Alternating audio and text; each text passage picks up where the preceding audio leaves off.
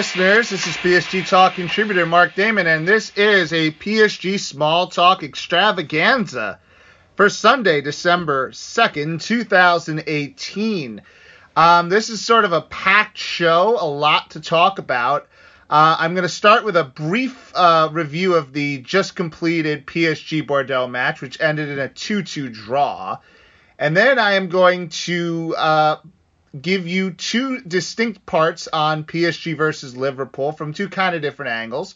I talk with Eduardo Razzo and John Olongi about the game from pretty much every angle we can think of. And then I talk with Canary and Blues Chase Hayslip about sort of the Brazilian perspective on what was sort of a made in Brazil victory on Wednesday night. So I'm going to get the plugs out of the way early in that case. Please subscribe uh, to our podcasts, PSG Talk and PSG Talking and PSG Small Talk. Uh, there's not three of them, there's two of them PSG Small Talk and PSG Talking. PSG Talking should come out pretty soon with another episode covering Liverpool.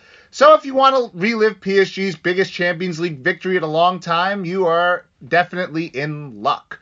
Uh, follow us on Twitter, Instagram, and Facebook, and look to um, contribute to our Patreon page at psgtalk.com. All right, so PSG are no longer um, perfect. They drew to Bordeaux, a very game Bordeaux, 2 2 at the uh, Stade Matmut Atlantique. Uh, goals by Neymar and Mbappe, and uh, goals by um, some guy named Cornelius. Big dude. Nice header to make it 2 2, and a goal by Jimmy Briand, a league 1 staple.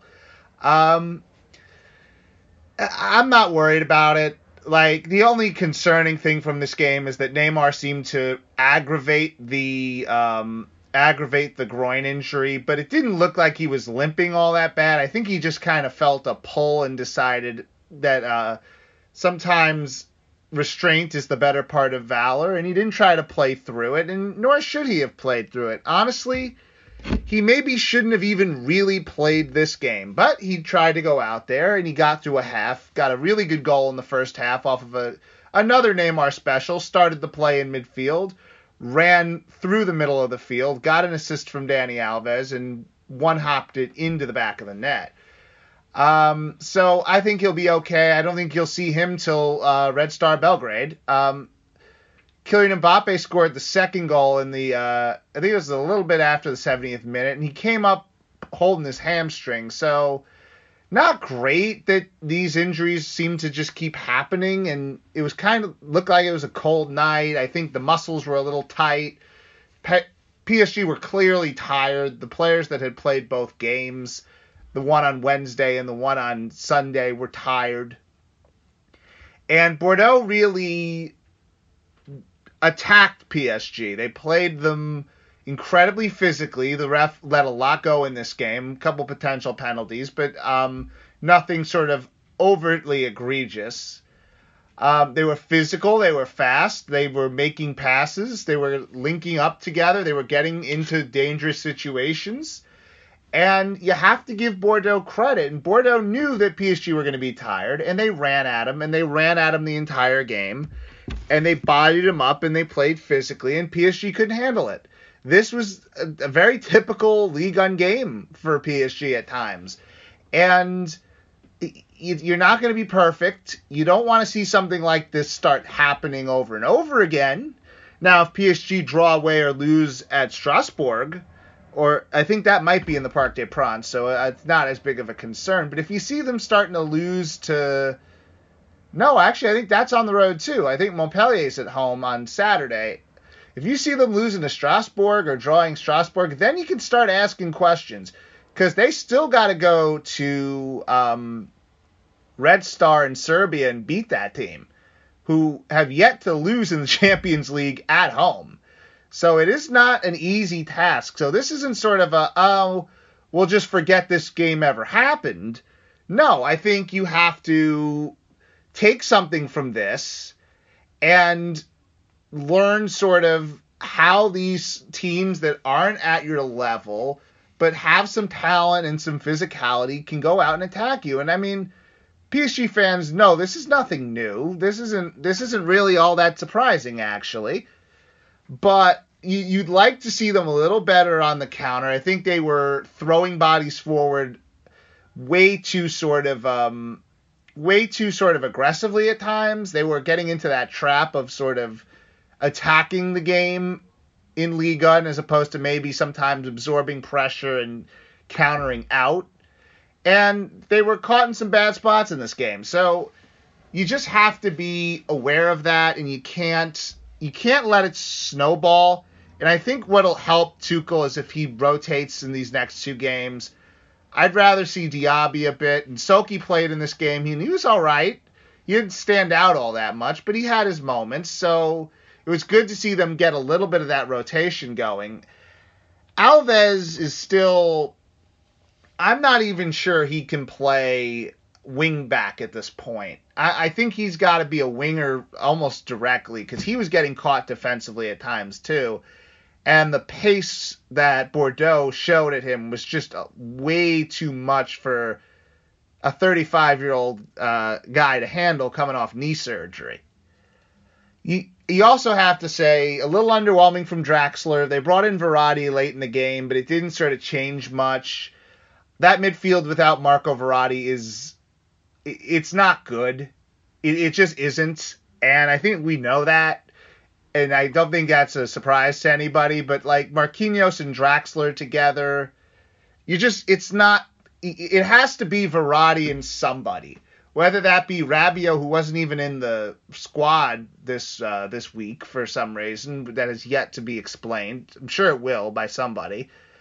It has to be it has to be Verratti and somebody. It has to be Verratti and Marquinhos, Verratti and Draxler, Verratti and Rabiot. It can't be no Verratti and a combination of those other three guys because it just clearly it clearly puts your midfield in a very compromised position when he's not playing. And I think Tuchel knew that and he had to bring him on because it just it wasn't gonna it wasn't gonna work.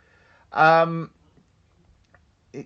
I thought Choupo-Moting again he's doing good things for them. He wasn't like great in this game, but he, he does things for them and.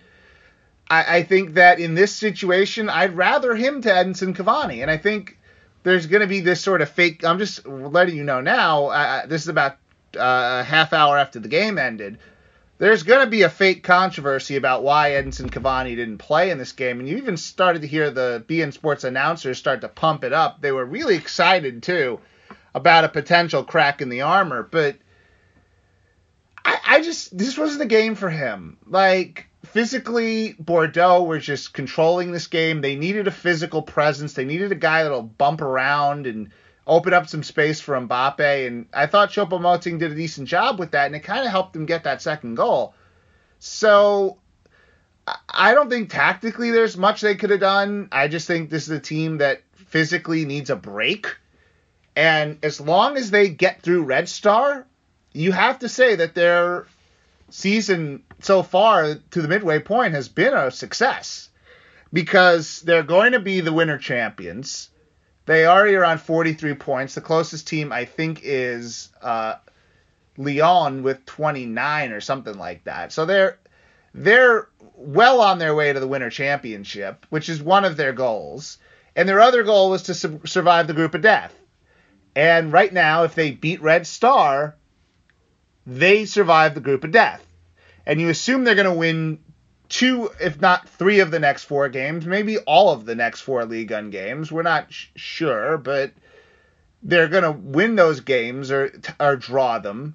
They're going to probably win against Orleans in the Coupe de la Ligue. So all of their, in theory, all of the things that they want to do are still in front of them. So I would say blip in the road, outlier game, until I see it happen more often. Then I'll get more concerned. All right, so without further ado, uh, let's get out of that game. Um, let me send you to my conversation with Eduardo Razo and John Olangi. When that one ends, I'll be talking with Chase Hayslip. So let the PSG small talk extravaganza begin. Eddie, finally, PSG in a must win game with basically their season on the line to a certain degree. Yeah. They come through.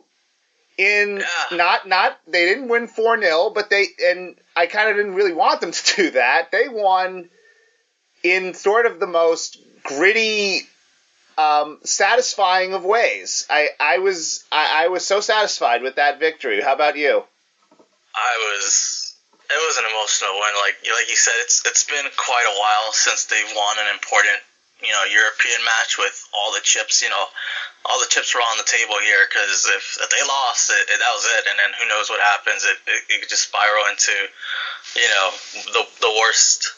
But yeah, they, they made they they were able to get they were able to get, get, get, it done and man, it was just it was just like you could tell it was just like the weight of the world was just lifted off their shoulders after after they won and and I felt the same because this is all that we've just we just been wanting them to show up in these important matches. Like, I mean, you could say the Barcelona one, they haven't won a big European match since the four nothing, but even then, I, it, like I said, this was this was for all the marbles. If they would have lost, it was that was it. So just to see them finally win a match where, you know, an important European match, it was just it was just satisfying to see.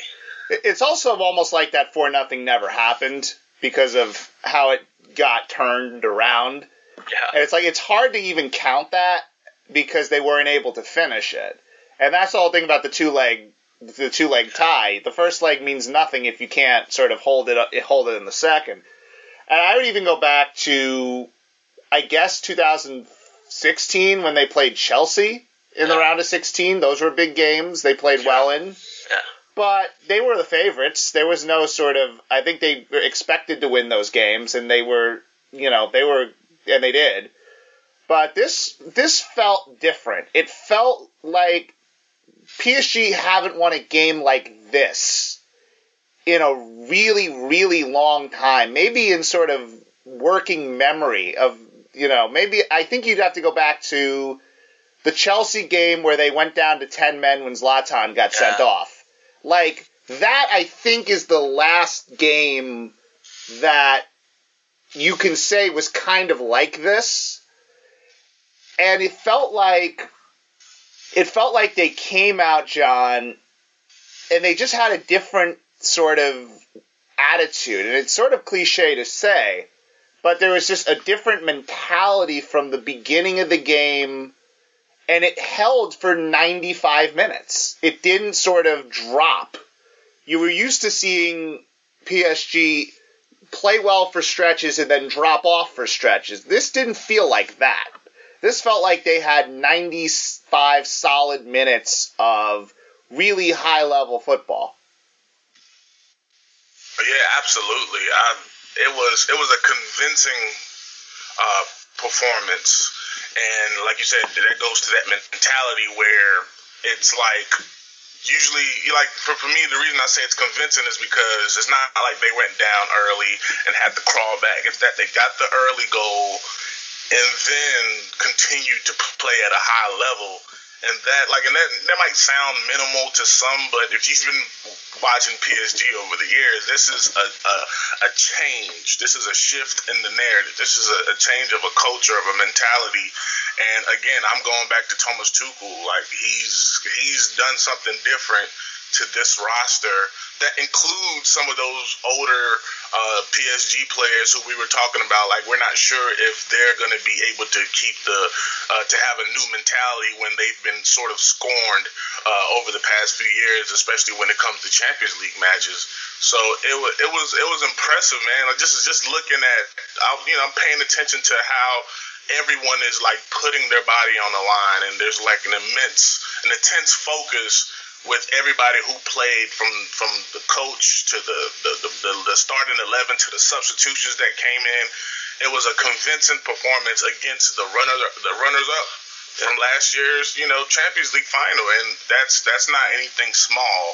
And like you said, like the the Barcelona match, like that really doesn't matter because of what happened in the second leg. So for yes, I would say this is one of our biggest wins in the club history, at least that I've seen. It's so important to sort of understand that this this group of players, this sort of core group of players, have gone through some of the, and I'll say it, most humiliating kind of Champions League big match disasters that you will ever see Yeah. in the game. Like that's not something that you easily recover from. 6-1 is not something that you just get over the next day or the next month. And Yeah. I felt that and I felt this way leading up to the game, they had to show me they could do it. And and then I believe that they could do it. I'm not going to sort of go and say, "Oh, this time will be different," because evidence was all to the contrary. But you saw it from the beginning. Early goal by Juan Bernat, and we'll get to sort of the individual performances as we go. Neymar fits one in from the box on a rebound. They get that 2 0 lead. And even after the penalty that they gave up, which I, I think was like half penalty, half dive, but it was still a penalty, Yeah. they they they just completely shut the game down. And I, I want to kind of speak about this defense and the fact that the only shot on target that Liverpool had the entire game was the penalty kick from James Milner. That's it for an entire game. And some of that is Liverpool sort of coming down to earth a bit and sort of regressing to the mean from where they were last year to where they are now. But a lot of that also has to do with Paris Saint Germain playing really convincing defense. Like no no hesitation, no false steps, no sort of letting guys get behind them. This was a total defensive performance. First and foremost, Eddie. Yeah, I, I I was kind of surprised that I only that Liverpool only got one shot off. It wasn't until like the 70th minute where um they put up the stat line that said one shot on target. So I was like, I was like, wait a minute. I was trying to think of all the times PSG, I'm not PSG, Liverpool got a shot off, and I couldn't recall one that you know Buffon had to save or or hit the woodwork or, or anything like that. They were just blocking shots. They were getting in the way. They weren't making dumb tackles. That's what I kind of liked. They, were they were just getting in the way. They they I, don't know if they just smartened up and said, you know what, we're not gonna you're not gonna give it a 50-50 chance for the ref to call it a penalty in the box.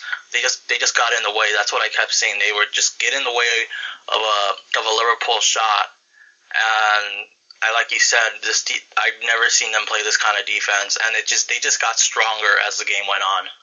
Yeah, and even in that 4 0 Barcelona game, Barcelona got shots on them. And I think Trapp had to make a couple of saves in that game, if I remember. Like, Buffon could have pulled a lawn chair up. He, he and I'll get to him because I think he was I think he was brilliant in certain ways, which I'll get to. But Yeah, he, he, he th- this was PSG completely solving the puzzle. And for all of last year, Liverpool were basically able to run roughshod on every you know team in the Champions League. And Tuchel comes in, and he basically it's not complicated. And I don't think tactically what they did was complicated. I think they realized that they were going to need to play back three at certain moments in this game. They were going to have to play back four at certain moments in the game. And I think by putting Marquinhos in midfield, it allowed Marquinhos to drop back, push out Silva, push out Kehrer, allow Juan Bernat to get further up, allow Di Maria to get further up. It was just sort of really simple stuff, but what he was able to do with it was essentially shut down Liverpool's counter. Like, can you remember Liverpool really getting anything on the counter? Can you see them? Do you remember them turning PSG over in bad spots? I mean, it happened a couple of times, but tactically, and, I, and again, I'm not the biggest tactics guy. I kind of feel like you can have you can. I, I'm one of those people that can that feels like if you have a good game plan executed poorly, I'd rather have the bad game plan executed well, if that makes sense. Yeah. Like if you if it's a if it's not the best game plan but you believe in it, you're going to perform it better than if it's a good game plan that you have no faith in. But this was both. This was a great game plan with 100% buy-in. Yeah, no, uh, oh, I don't know if John wants to speak, but um. No, go ahead. No, let John. Yeah, well, if you, yeah, John. I think you, you should jump on that ahead, just because you were talking about Tuchel. So just like go into sort of what you saw from that. I, I just thought he was sort of the architect defensively in that. Yeah, well, he said it after the match. He said it was important for them to have two sixes essentially in the lineup with having Marquinhos there in the midfield, where, like you said, it allows him to rotate between and being in the middle the center back position and then going up a little bit uh, in the midfield. And, you know, just overall, what we're talking about, what we're, what we're, what we're essentially saying is that he outcoached Jurgen Klopp in this match. Because if you look at the the lineup that Jurgen Klopp put out there, uh, you have Fabinho, you have Naby Keita. Maybe Keita wasn't 100% fit, but you like you got to know that when you're going up a guy like uh, Neymar, who's going to be playing in the midfield, essentially getting the ball from that midfield area, uh, a fast player like Di Maria and and and and, and Verratti is able to penetrate the middle. You have to have guys who can run with them. Uh, Henderson is not running with any of these guys. Uh, James Milner, is as strong as he is and as smart as he is, he's not running. You know, he's not running uh, with these guys. You know, uh, Wijnaldum, he they, they can't keep up with these guys. So I thought from that aspect, there was already a disadvantage, and that's why Verratti was able to boss the midfield essentially by himself. And and again, if we talk and when we talk about Liverpool, right, it's about Salah, Firmino. Sadio Mane is the most important player in that front three, and he had the best game out of everybody out, of those three. And the one opportunity for Liverpool came off of him. So it goes back to our defense setup where Thilo Kehrer pretty much pocketed Sadio Mane to some degree, and if he didn't do it, Marquinhos was coming in to help cover. What I liked about the defense was there wasn't a lot of one-on-one defending. It was it was a collective effort. Every time you saw Thilo Kehrer one-on-one, here comes Marquinhos. Every time you see um, Juan Bernat get caught out of position, here comes Kimpembe and Thiago Silva in the middle. Like the one the one video that we've been seeing where uh, Salah sort of beats Thiago Silva, and here comes Marquinhos, and they do that for ferocious chest bump. That that's what we saw throughout the entire match. It wasn't any one-on-one defending. It was a collective effort. And again, Tuchel setting it up where they go four in the back and three in the back was was uh, essentially what made the that performance happen. So for me, that that that's what I'm crediting into. Again, Tuchel again just betting on on himself and, and the confidence he has in these guys to put them in the right position against uh, uh you know some some some good goal scorers in Salah, Firmino, and Mane. I'll say two things, Eddie. One thing I thought was that having those two sort of sixes in the middle there really took Firmino out of the game. Like, you did not call Roberto Firmino's number very much. And I think part of when they're not counterattacking, they need to have Firmino sort of linking up and getting Mane and Salah, especially Salah, in good situations. I think it's sort of underrated how important Firmino is to sort of Mohamed Salah. Like, Yeah. without Firmino really able to sort of feed Salah off that off through the middle out to the wing, Salah was essentially an, a non-factor. Like he barely touched the ball. He couldn't get open. He couldn't get any sort of real shot opportunities. And it essentially came down to Sadio Mane having to go one on one on the wings. And that's not a Liverpool that's going to really be beating any elite European team. And I, I'll say also that Liverpool just couldn't press PSG in this game. Like, they just, they, again, I think by playing a few long balls early, which they did, and I've been dying for them to do it for years, by playing those couple of long balls early in the game, it allowed, um, it allowed PSG to sort of get a little more space because they knew they could just plop it over the top to Mbappe or Neymar. And that was sort of, I think, an interesting thing early. I- also just kind of want to give credit to Gianluigi Buffon in this game. And I, and I want to give credit for something really specific, which is he he controlled and slowed that game down in sort of one of the more masterful ways I've seen a guy do it. Like you talk about, well, why are PSG signing this 40 year old, you know, 40 year old guy when they have two goalkeepers already on their roster who are pretty good? This is why. Because he just, there were times where the ball just go into the box. All he do is wait for it, pick it up, run around a little bit, point his hand a couple directions, drop the ball, and if there wasn't anything immediately to like if there wasn't an immediate outlet to give the ball to, he just kicked it deep. Yeah. And it's like that's what I've been dying for. It's not pretty, it's not, you know, it's not Pep Guardiola ball, but it's necessary in a game like that because it completely took Liverpool's press away. Uh, yeah, I I don't know, I nothing against Areola, but one I feel more I don't know, safe is the better word. Um, with Buffon back there. Experience it's, matters. Yeah, it does. It does. It's just that lever. There you go. Comfort. I was very comfortable with with Buffon back there because I don't know if maybe he he kind of slowed down the game a little bit, like you were saying, Mark. And I and you know he he he he he has that experience. He'll slow it down for everybody. Like, hey, let's calm down a little bit.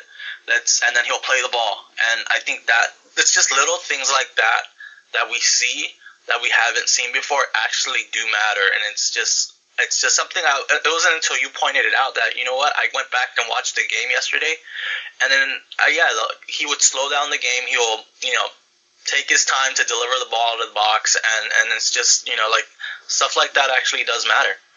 It does, and it was so many little things in this game that again little things add up to big things. Thilo Kehrer, like when he was signed in August, I and I watched sort of his tape and a little bit of some of the games he played.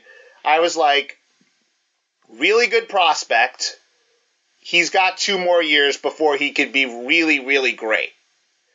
And I still think we're going to see some of the some of the bad Thilo Kehrer in some of these games, but he he is right now like a regular starter, a regular Champions League starter and he was really, really good in this game, John. Like, it's it's amazing to think that they were the first guy they were looking to get was Jerome Boateng,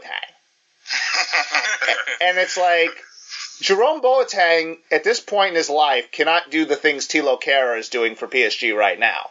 Like that's one of those sort of happy coincidence accident deals where Bayern sort of tried to highball PSG for Boateng, and they just said, all right, let's pay less for a guy who's not proven really yet, but he's got the potential, and right now the potential's just shining through for the kid. Yeah, it's like all of those comp videos, like you said, we've seen when we signed him they're all coming to fruition now. Like we're seeing it in the PSG jersey.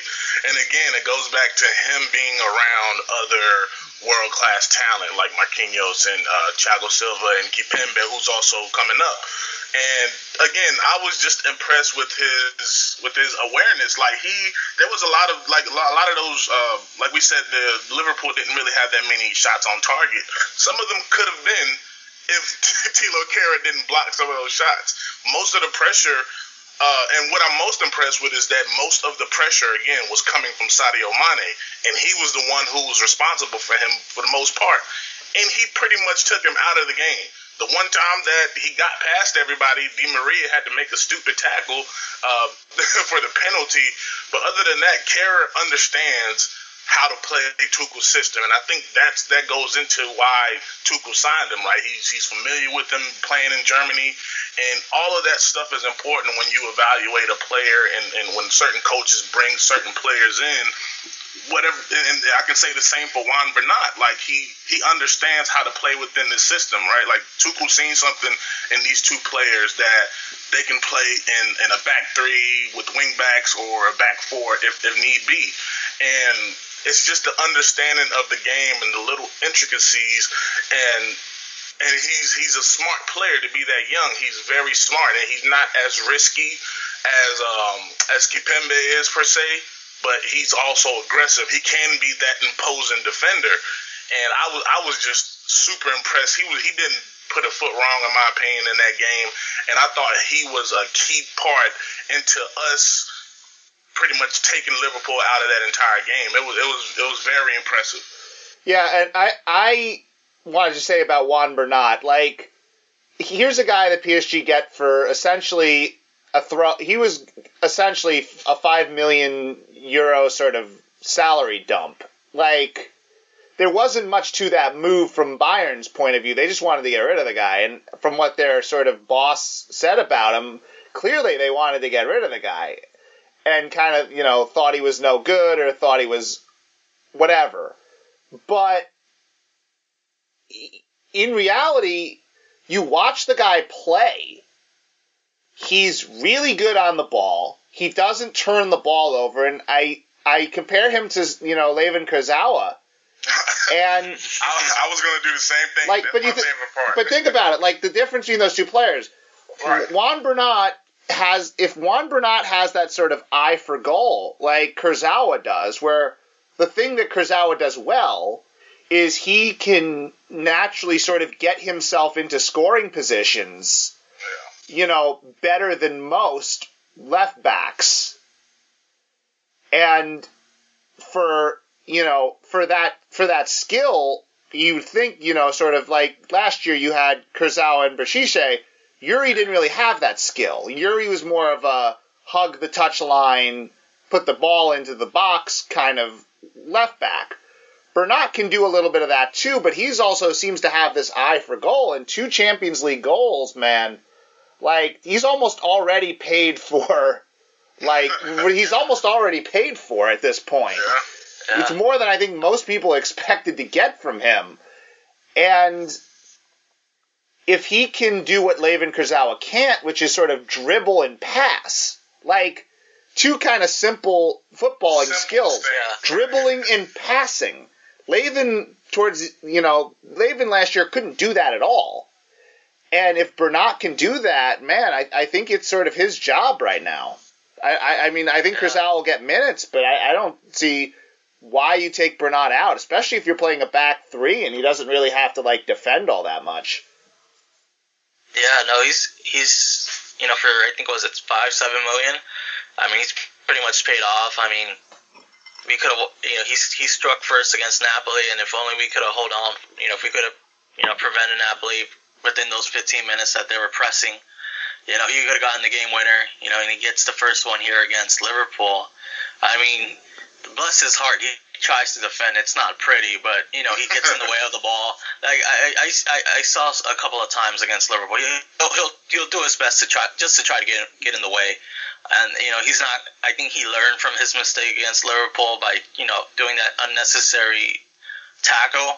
But you know he's he's doing what Layvin Kurzawa can't do, which is pass, dribble, and you know for seven million, you know we we've gotten you know I think more than we expected out of him.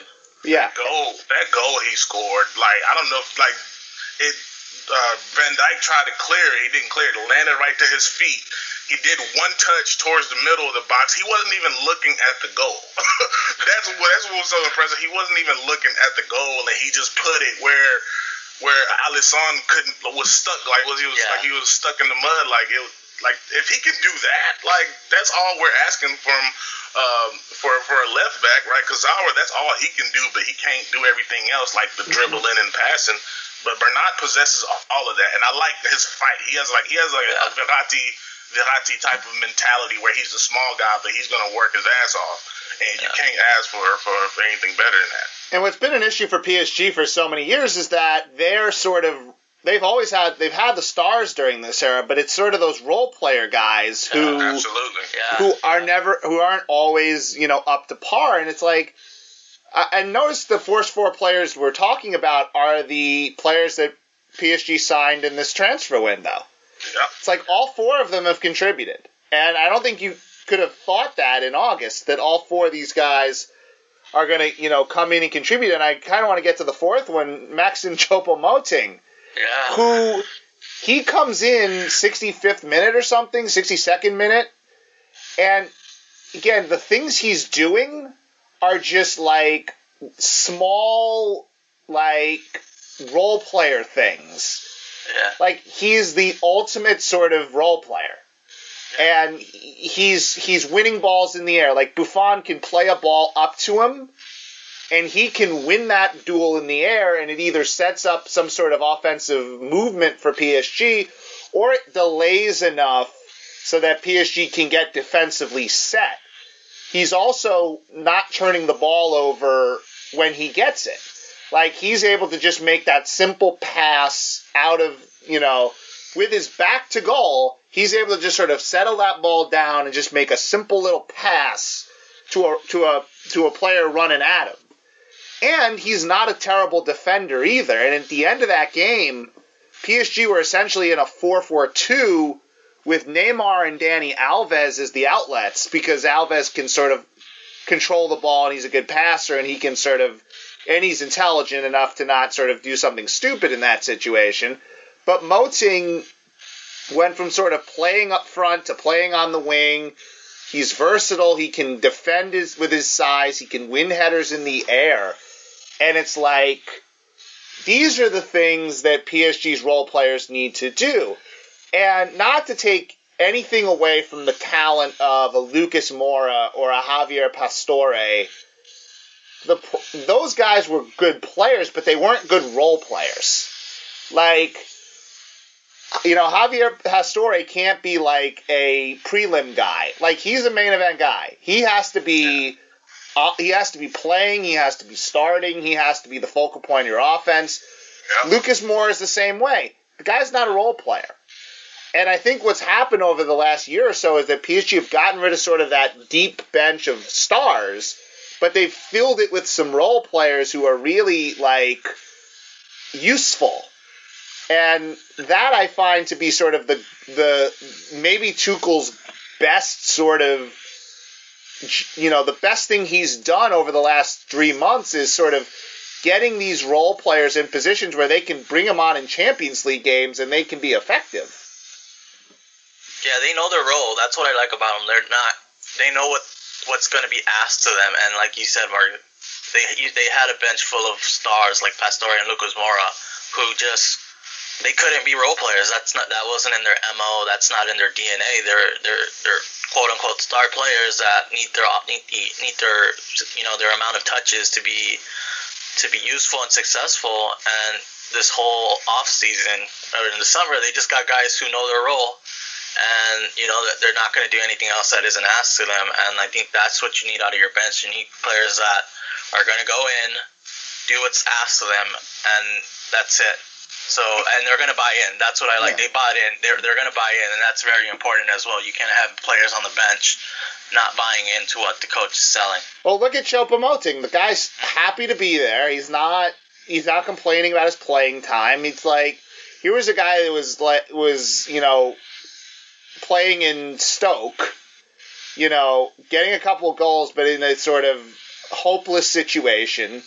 PSG pull him out from basically pull him out from nowhere, and here he is making contributions in big games. I mean, the guy can't be happier than that. Like, this is going to be the peak of Choupo-Moting's career, and I think he understands that, and I think he he he's able to sort of fit in like that. And compare that to a guy like Hatem Ben Arfa or Jesé Rodriguez, who were brought in as role players essentially, but thought they were star players.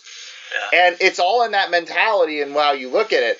I also want to get into John. I want to get into Thiago Silva because I don't think we can. Um, I don't think we could talk about this game without sort of talking about Thiago Silva in the fact that he was the player of this game. And my he was the MVP of the game.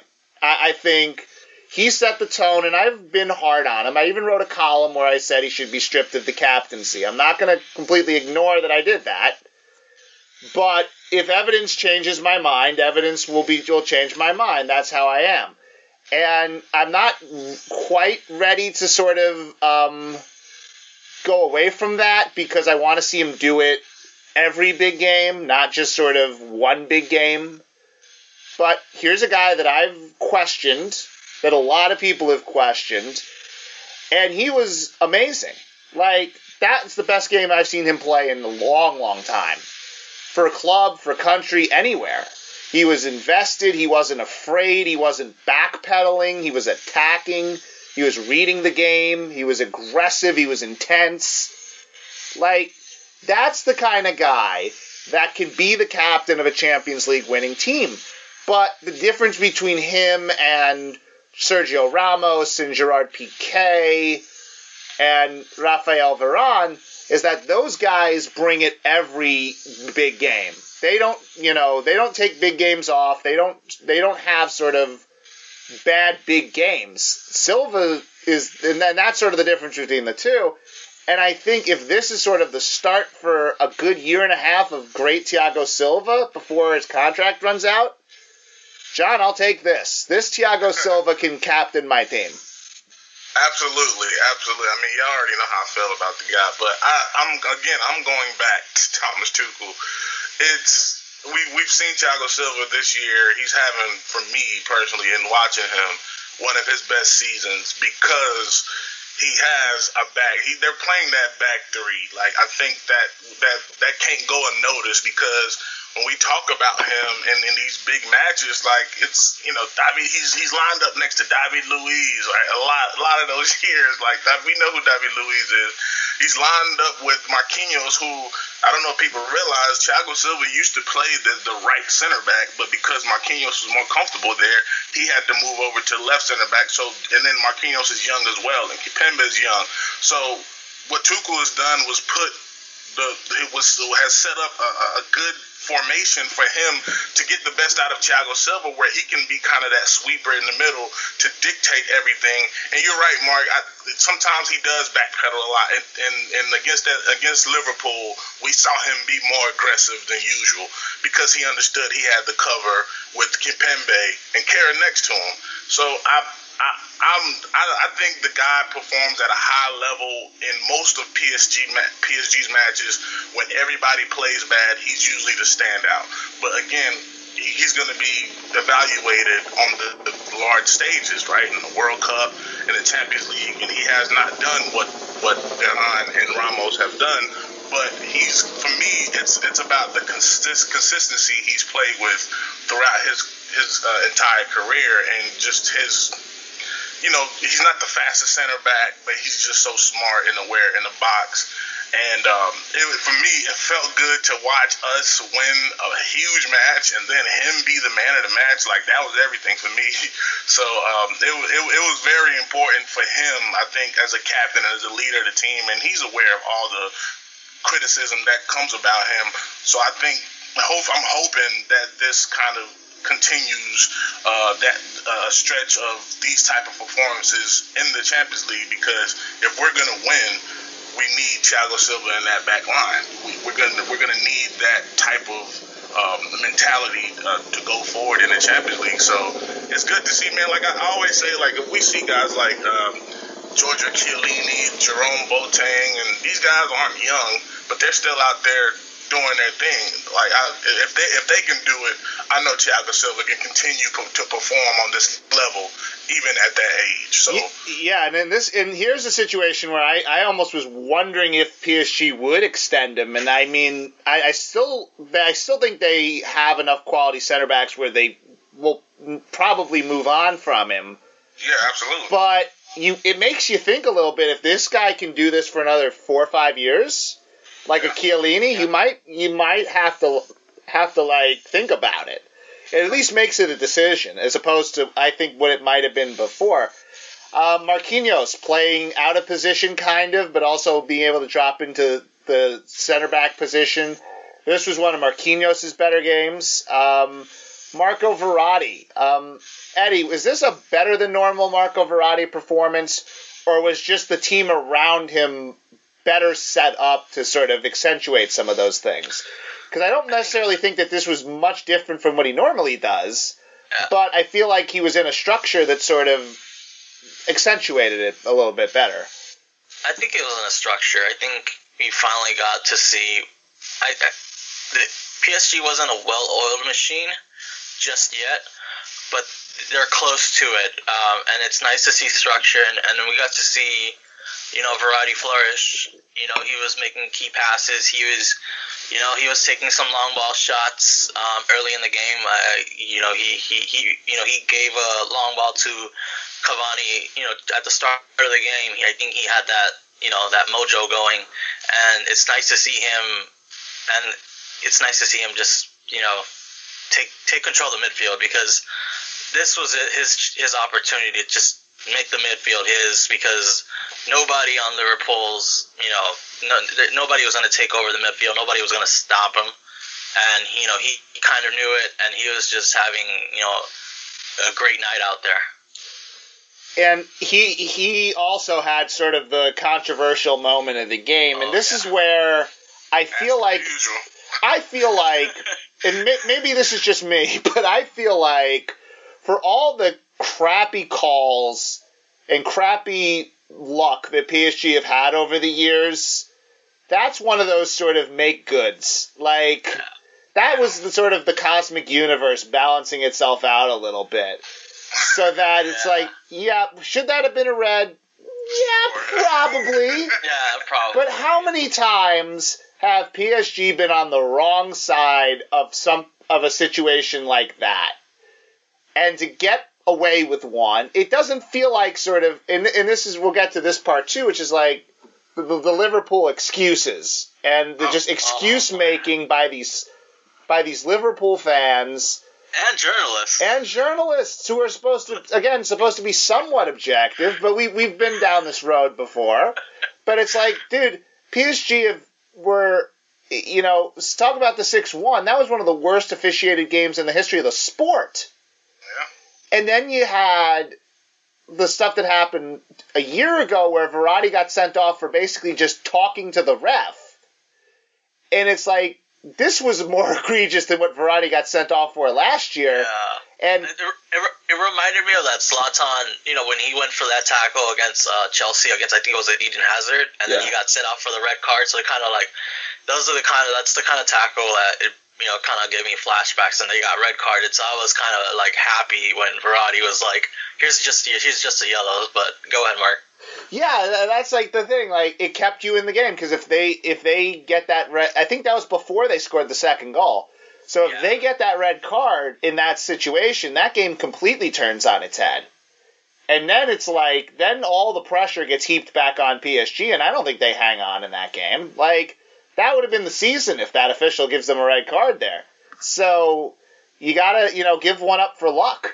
it's always it's always Verratti though. That's yeah. that's my guy, but it's always him. But I I I I, I love the way he plays this because it's like he just knows he, he kind of knows what he's doing, and then at the same time, it's like a bonehead. Like, what are you doing? Why would you do that in that moment, right? Like, and there's always a one bonehead decision by him or, or someone else. Well, he was around Thiago Motta for all those years, so like, you know, I, I, it, he, it does rub off a little bit, and I like that. But again, if he's in a structure where like everyone else is working hard too, mm-hmm. like that works for it, it works for me. Like a lot of the time with him, it was like he would be the one doing all this stupid stuff and making all these hard physical challenges and everyone else was just sort of jogging around doing nothing, and he looked so out of place. And it almost it was almost sort of exaggerated more. In this case, it's like, all right, if he's doing it and everyone else is doing it, then you know all the better. Um, before you know what, let's go talk about the the we'll talk about the front three, and then we'll we'll get into sort of the excuse making by the the Liverpool uh, the Liverpool contingency. Um, I would say if you had to rank them one to one through three of effectiveness, Neymar was the best one, by I think by far. I think he, I think this was his best European big game performance for PSG by far. Like he, he and he understood the game. He understood when he needed to attack. He understood when he needed to, you know, sort of slow the game down. He didn't make a lot of stupid passes. He wasn't trying to he wasn't trying to do a lot of tricks until it was sort of game over, and then it's sort of like the Neymar show. But, you know, when the game was actually on the line, the guy was doing the things he needed to do. And once he realized Liverpool weren't going to put up a fight, then he starts doing the rainbow flicks, which I'm totally okay with. Like, like don't do that shit in the don't do that shit in the 30th minute in a one nothing game. But like if, if if Liverpool is if Liverpool at that point, I like him just styling on the team, styling on a Yeah. team when they're down, and he knows he has them, and that's what he was doing. So I, I enjoyed that. Um, Mbappe was dangerous. I didn't think he was particularly great, but he was dangerous, and that's kind of all you need him to be sometimes. Yeah. And Cavani was eh, like he had that opportunity early in the game. I think you brought it up, Eddie.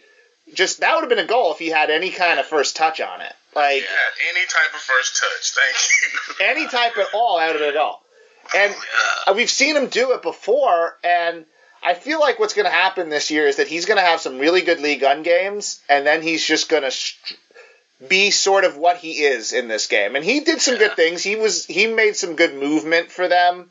Like he opened up the space pretty well, Yeah. but like as an actual threat to score, he just wasn't that guy. So whatever whoever wants to start, just talk about that front three, their front three performance uh, in this game. uh, I'll, I'll take the lead. Um, yeah, like you said, this was Neymar's first. I guess this was his stamp.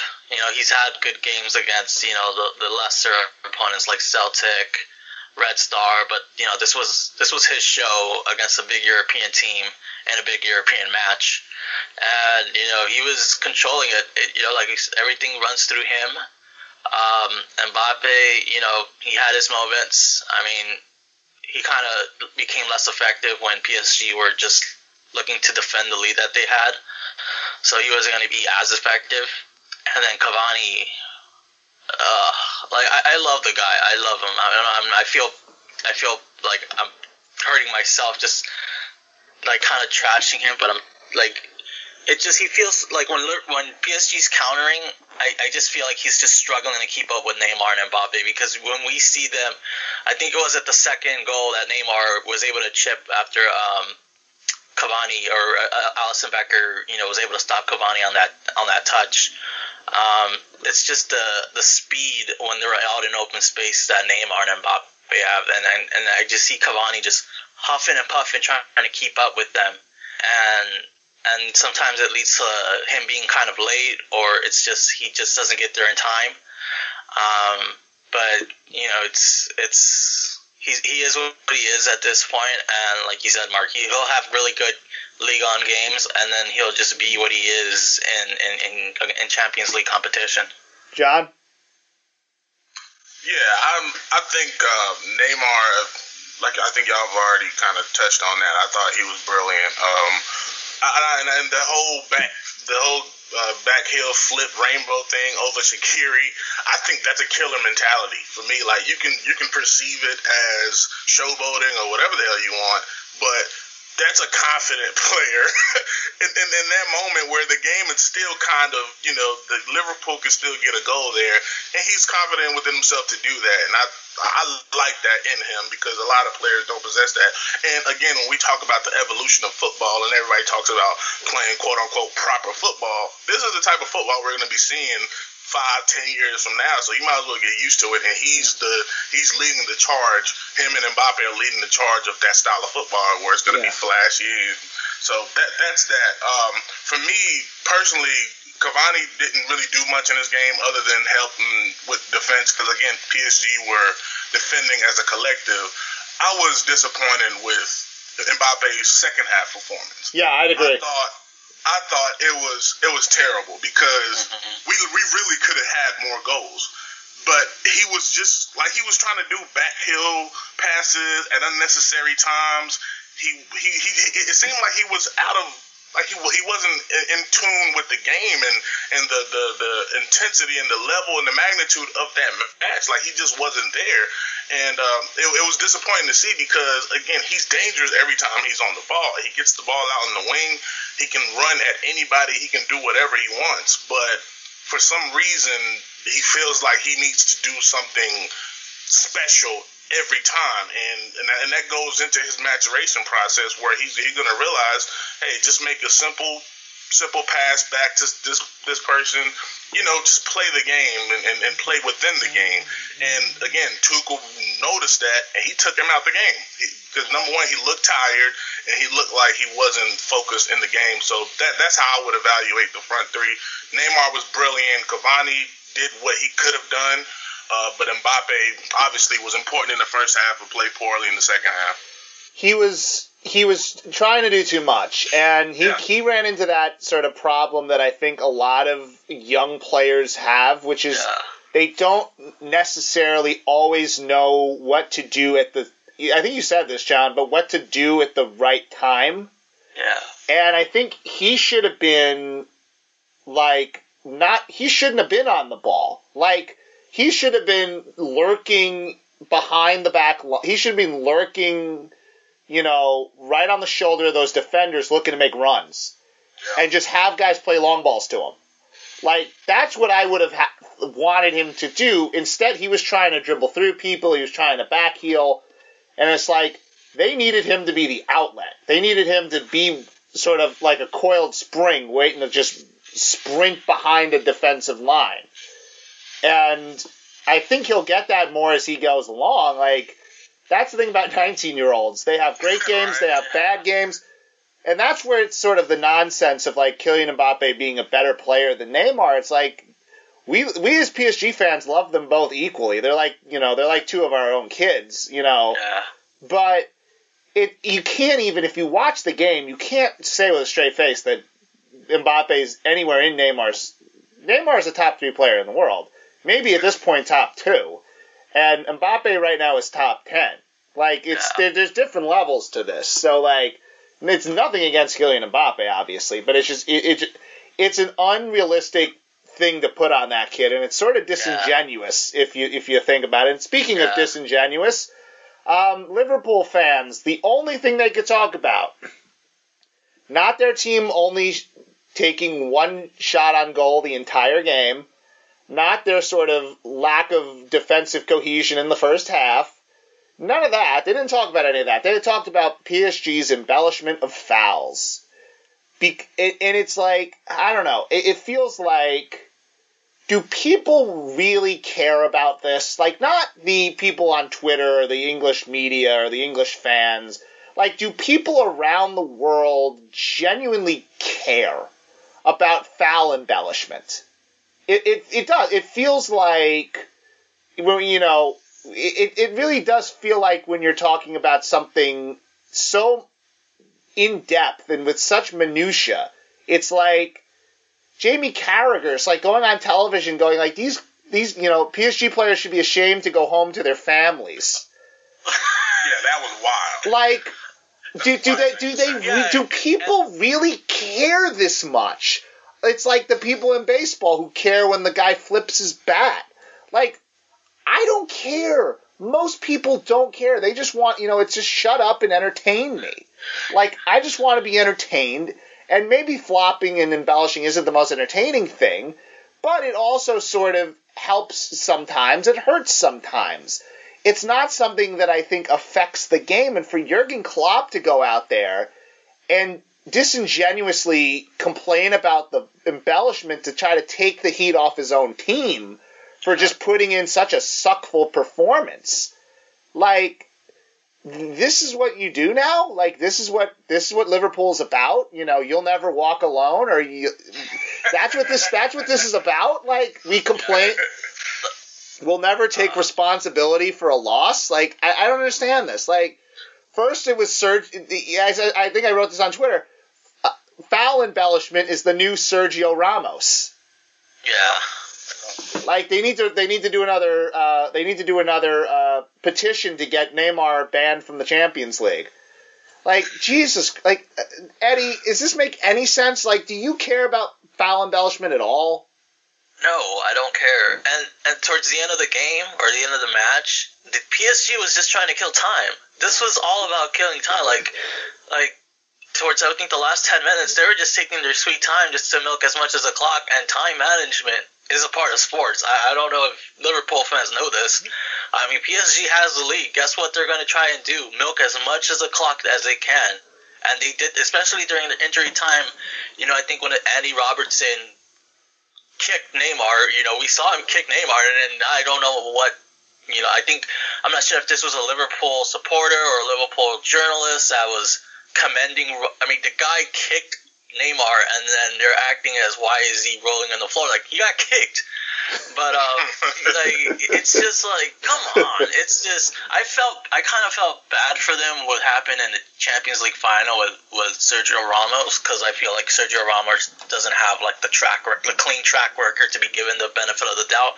But my God, they're just it's just now I don't even feel bad for them anymore. It's just like it's just a, an avalanche of excuses that I just saw on Twitter, and, and I like that Ed was taking shots. He was like you said, Mark, in the, your last podcast, he was having a time. He was having, you know, he was enjoying his time on Twitter, and but it was just, and it, and then the English journalists, quote unquote, that are supposed to be non-biased or at least you know have some ground of middle, you know, have some sort of middle ground, and say, you know what, yes, PSG embellished their fouls, but you know, Liverpool only had one shot on target that came from a penalty kick. That's it. Like even the journalists were making excuses. We saw the ESPN FC freaking videos. We saw Liverpool journalists. We saw former Liverpool players making excuses for them, and it was just excuse, excuse, excuse after one. And it's just like, come on. Like at some point, you got to say this team only got one shot on target. Their midfield. I mean, us PSG supporters, we look at our midfield and and we and it's we think it's a hot mess. But I look at Liverpool's, and Jesus Christ, that, that was one awful midfield. They had Fabinho, and they don't even play him. Instead, they go with Jordan Henderson, who I don't understand why. I mean, they spent. He runs hard, Eddie. He runs hard. That's why. He runs really, really hard. Oh, it's like they spent 50 million euros on the guy, and they hardly play him. They hardly play him in Champions League, and they hardly play him in the Premier League. So it's like, you know, what what was it like? Isn't Jurgen Klopp supposed to be this master, you know, tactician or whatever? And and it's just like their whole team was just a hot mess. I mean, they spent 75 million on Virgil van Dijk, and he did not pocket anyone on, you know, PSG's front three. I mean, it's just the excuses this this team and and their supporters and, and the journalists. It was just nausea. It was funny at first just to read all this stuff, but then it's just like, really. Are you really gonna make all these excuses, especially from like I, I, I have a journalism background, so it's like, are you are you really just gonna make excuses and not look at the numbers and not look at the performance to say, you know what, Liverpool just flat out shit the bed. Yeah. Yeah, they had they had one shot on target. Yeah. Literally, that's my only rebuttal to all of that. Yeah. One Now- And it was on a penalty kick. It was on a Yeah, penalty we kick. You know. know what I mean? like, it's it, it's crazy. Like the only the only good thing that uh, that uh, Liverpool did was was James Milner. Like that's the only good. Like he's the only one who played well. Well, and him and Alisson. Ma- Mane. Yeah, and, and Mane. Mane. Yeah, Mane played Mane- well. Mane was But I thought- fine. I thought James Milner was at least like he wasn't giving Verratti room to operate. There was one time where he put in a tackle on Di Maria, and I don't know if y'all noticed, Di Maria wasn't right for the rest of the game Yeah. after that Milner tackle, and and Alisson made some good saves as well. But it, it goes back to like what, what what exactly are we talking about here, right? I remember last week I was watching uh, Atletico Madrid versus Bar- uh, Barcelona, and after the match, Sergio Busquets gets up there and complains about how Diego Simeone is, is, is setting up his team to quote unquote not play. Like they didn't want to play. Like what do you mean by that, right? Like they suited up, they were out there. Their tactics and their shape is to not let you penetrate them defensively and hit you on the counter. That's their game. Just because they don't want to play up and down with you doesn't mean that they don't want to play. Like so that that's that's nonsense. You can't really tell us how to play our game. Like what what Buffon was doing was time wasting, but he did it subtly. And and Neymar, Thiago Silva, like, and some of those things were legitimate. Like you said, Neymar got kicked. Thiago Silva tried to uh, clear the ball, and he landed on his head. Yeah. Like that, that's gonna hurt. So it's it's like all of these excuses, but everybody does it. Everybody does it. It only you're only mad because it didn't go well for your team, right? Like that's that- that's essentially what it comes down to. Like it's, it's because it didn't go well for your team, and this is the only excuse you can find. So I I don't want to hear it. Like it's it's nonsense. Plus, I want to add, Mark. I mean, add John. Um, and they lost to PSG. Like an English team lost to P. Like That PSG too. is unit. That, That that's too. that that that you know that's another stab to the Well, heart. not not just a British, not just a English team, like Yeah. the Brit, the English team. Yeah. Yeah. Like it's them That's- and Man that's United. It like they don't care if Chelsea lose because most English fans don't like Chelsea anyway. Most English fans don't like Man City anyway. But like Liverpool losing or Manchester United losing, like that's a sting for them. Like that's that's new school football just sort of beating old school football. And let's be clear about something. If Kylian Mbappe clears if Kylian Mbappe in the first game against Liverpool at Anfield kicks the ball 70 yards down the field, Yep. PSG tie that game and they take a point out of Anfield. So it's not like, you know, it's not like we're talking about, well, PSG won a game at home and Liverpool won a game at home. No. PSG were way more competitive at Anfield than I th- I think Liverpool were in the Parc des Princes. Yeah. So you know, let's be, Yeah. let's let's talk about the group here as we kind of wind this down. Napoli leads the group with nine points. PSG is on eight. Liverpool is on six, and uh, whatever the whatever they're calling Red Star now is on four points.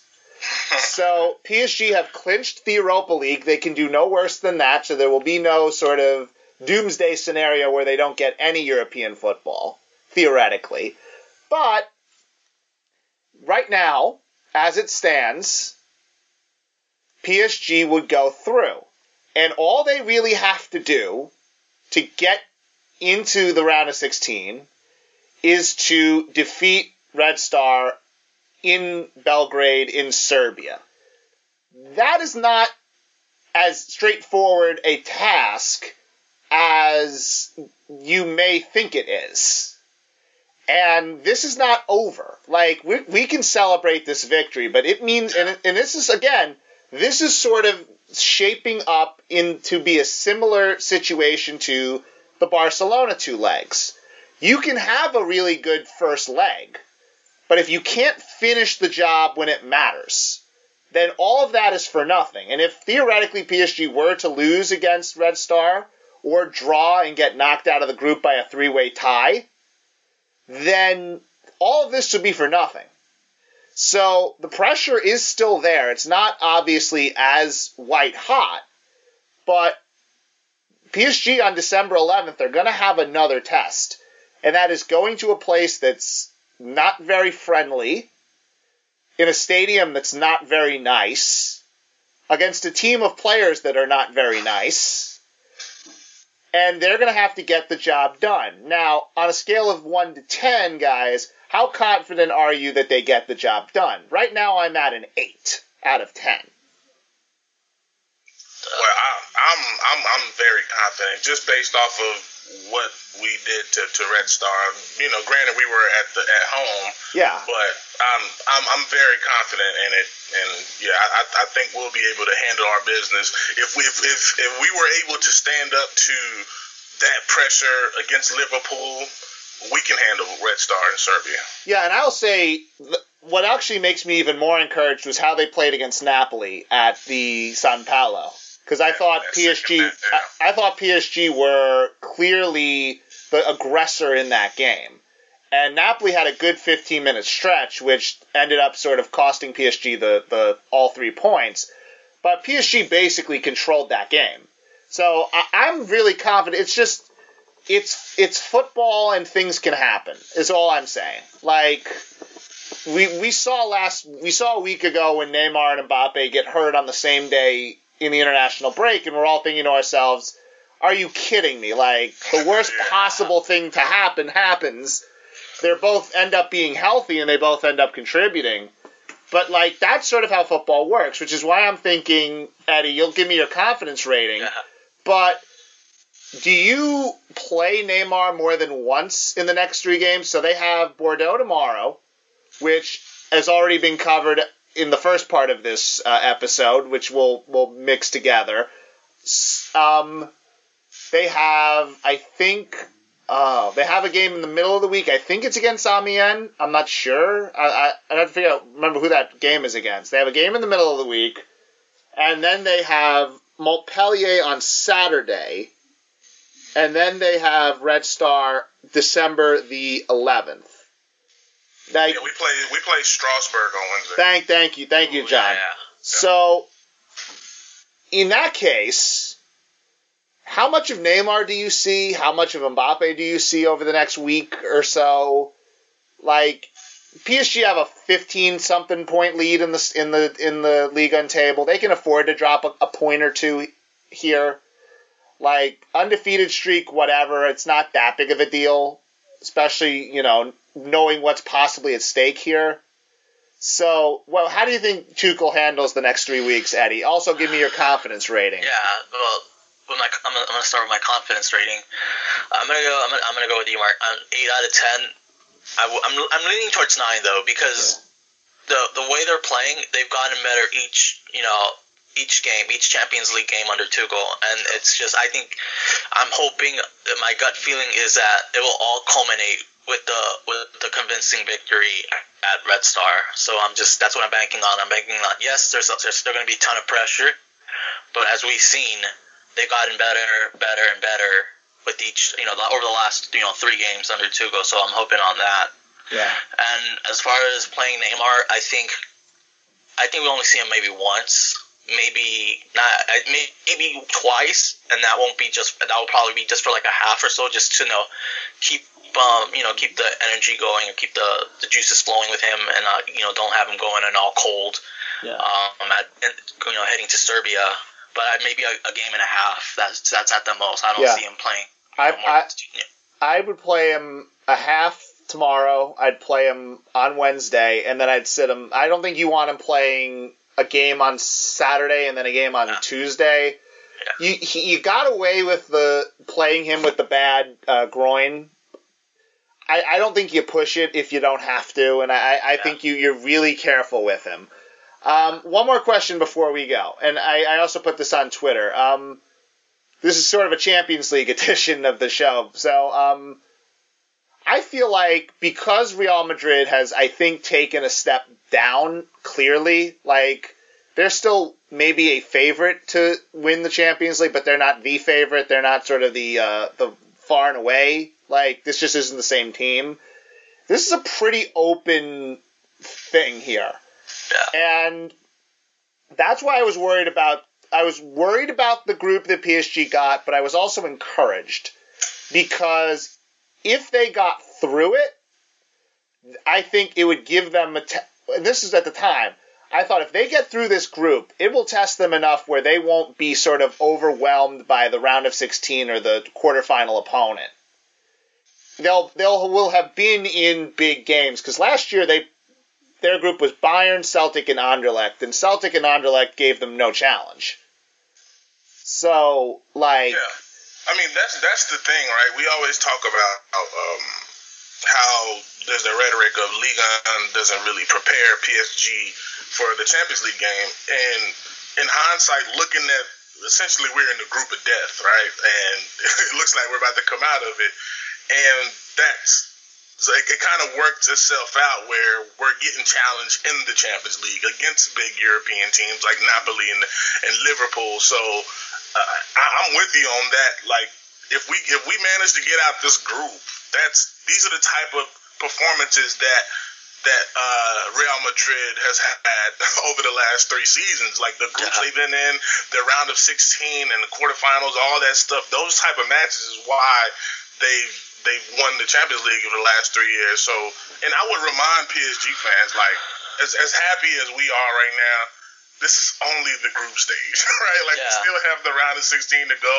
And but and but again, in hindsight and looking at it from a different perspective, that's also the one thing that's kind of um, motivating for us is like, yo, if we can get through this, oh, we can definitely get through anything else. So it's you know it's, it's a double-edged sword in a sense, but I think it bodes well going forward in the Champions League that we're we're going up against tough opponents in the group leading into the round of 16. Eddie, you got the last word. Yeah. Oh man, I, I think it is an open tournament. I mean, every team has their flaws. So like, there's no perfect. Like you know, Real Madrid was the perfect team with the perfect manager, and they were just you weren't beating them if they were on their game you know they had they were the only person that was going to beat them was themselves. They weren't going to lose. So now this year we see a lot more you know teams with flaws that can probably you know win it. And why not PSG? I mean, if they can get through this through this um, group, they'll be well tested, and you know they'll they'll they'll be they'll they've played in big matches and they'll be a little seasoned. So you know to what. So when if if and when hopefully, knocking on wood too, Mark, um, they are able to uh, get through this group and then go against you know much more you know bigger opponents like you know depending on where they finish hopefully first because you know as as much as I'd like to t- play against the Barcelona or Juventus. If we can win this group, let's just win it. No, I'm, I'm telling you right now, they're going to be matched up against Barcelona or Juventus. if they finish that, if they that's just it's going to happen. Like it's, yeah. I, I am fully convinced at this point that the draw is not it's not random. so if if we if we finish second, we are definitely facing Barcelona or Juventus. Yeah, now, if we win the group, I definitely want Manchester City because I think we could beat them. I think we could beat them easily with our hands tied behind our back. But I, I that's just I'm watching nobody, them right now. But yeah. Um, I would also say nobody wants to face Napoli in the round of 16. Either. No, and we wouldn't have to because we would have already played them in the group stage, yeah. so we would yeah. we would not get to have to face them. Luckily, so um, this is part two, I guess, of our small talk extravaganza. Um, on the other side of this, I'm going to be talking with Canary and Blues Chase Hayslip specifically about the Brazilian effect in this uh, major Champions League fixture and sort of how this team is shaped by Brazil and how Brazil's national team struggles and all that stuff sort of all gives this game kind of a context to it. So that'll be a very fascinating discussion, which um, I hope you enjoy at the end of this. So for John Olongi, you can find him at God for Short, G O F G O D F. You want to do it, John, so that I don't screw it up? G O D F R S H O R T. I've already told Twitter, like, yo, let me just get the handle with the four so I don't have to leave out the O. So, yeah. yeah. what about what about you, Eddie?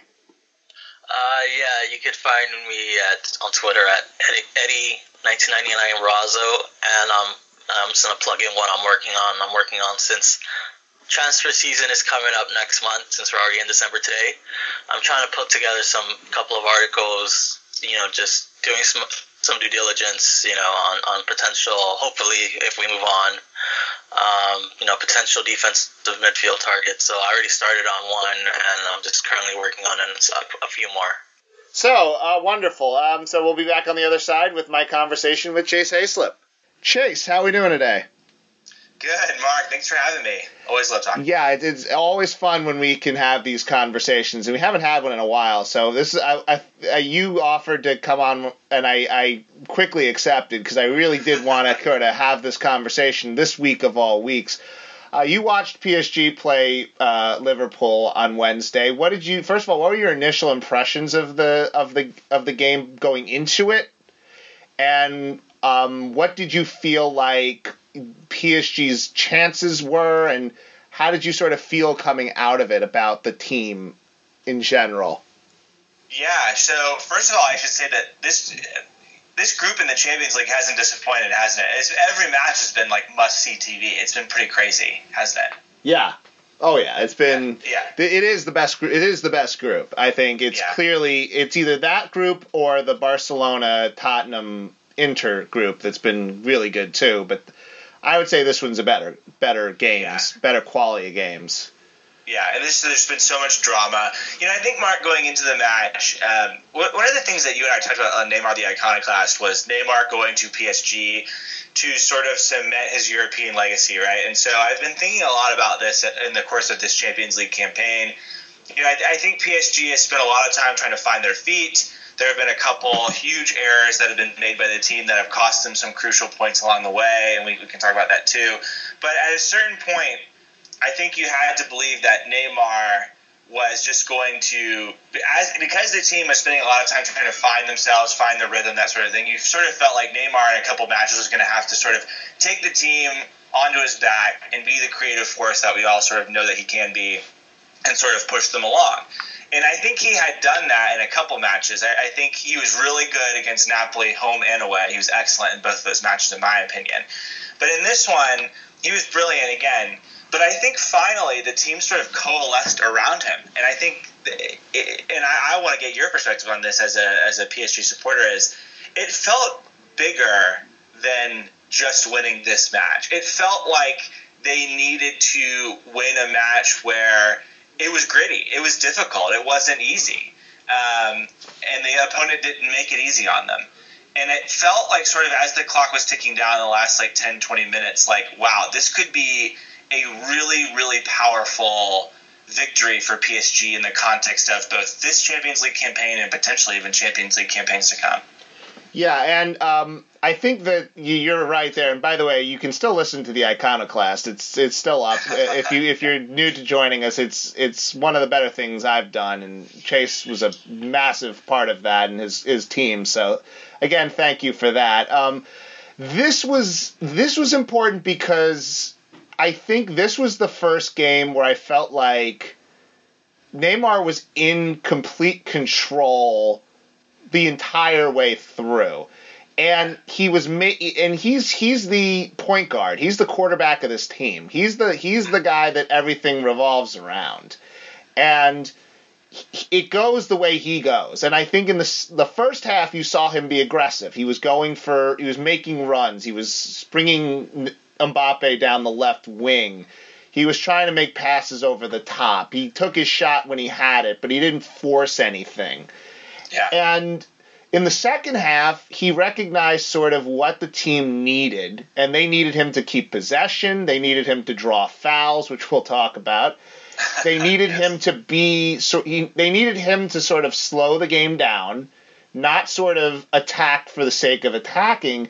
And he, I think, for the first time in a PSG jersey, maybe in his, maybe in Brazil, he did something similar to that but as a club player, I feel like this was the game where he sort of just knew what his team needed and did what and was sort of just in that sort of Messi level control.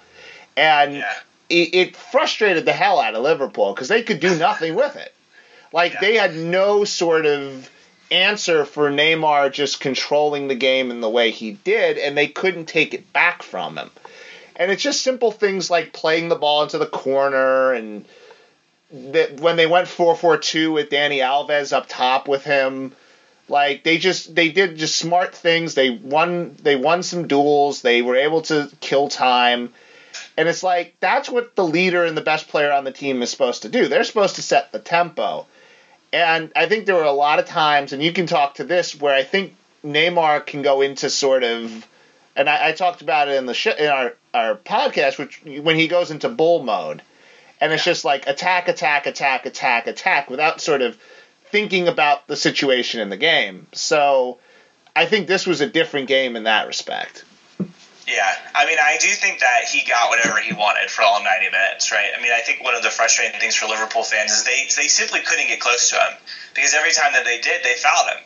Um, and, and, and by the way, I think a lot has been made and maybe we dive into this right now, just sort of sure. by the, at the bud, is a lot has been made of the play acting uh, from, from Neymar. But I'll be candid, Mark. I've watched the tape back. I, I don't know that I saw a time where I, I watched Neymar hit the floor and complain for a call when he wasn't actually fouled. I mean, he was fouled repeatedly in the game. I mean, he, I mean, Milner wiped him out. Robertson tried to hurt him, which Liverpool fans celebrated, which I think is odd given the Salah uh, situation in last year's Champions League final. I thought that was really bizarre.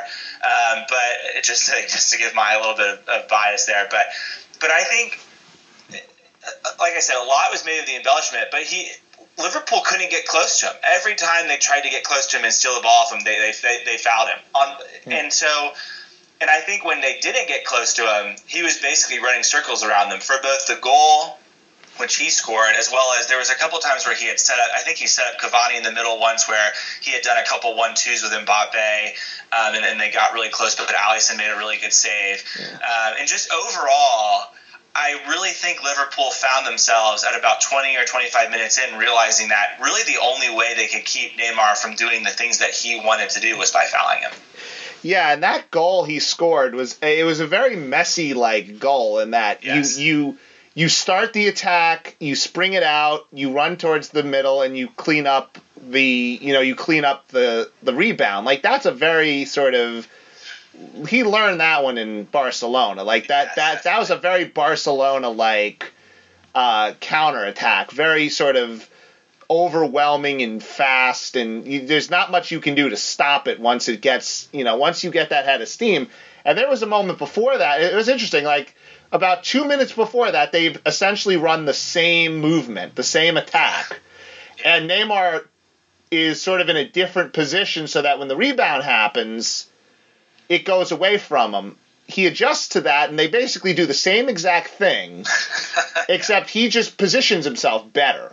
And if the rebound comes right to him, it, it, it was kind of amazing to watch that you rarely see that sort of that same sequence of passes, that same pattern repeated again. But and that he or she were just so good in that situation that they were able to get it again. Like, just I, really cool stuff to watch. And about the, like the embellishment stuff, like, and I talked about this earlier in the. Uh, I also had Eddie and John on, and uh, I talked to them, and it's going to be on the same show that this is going to be on. So I don't want to cover too much of the same ground, but does anyone like mainstream like? I, I talk. We talk about the comparisons between soccer and the NBA. Do NBA fans really care about traveling? like, like if you watch the NBA, LeBron James will go for a dunk and he'll take two and a half, three steps. He'll go up and he'll slam the ball, and everyone in the crowd is cheering, except for maybe like two people who are like, "That's a travel."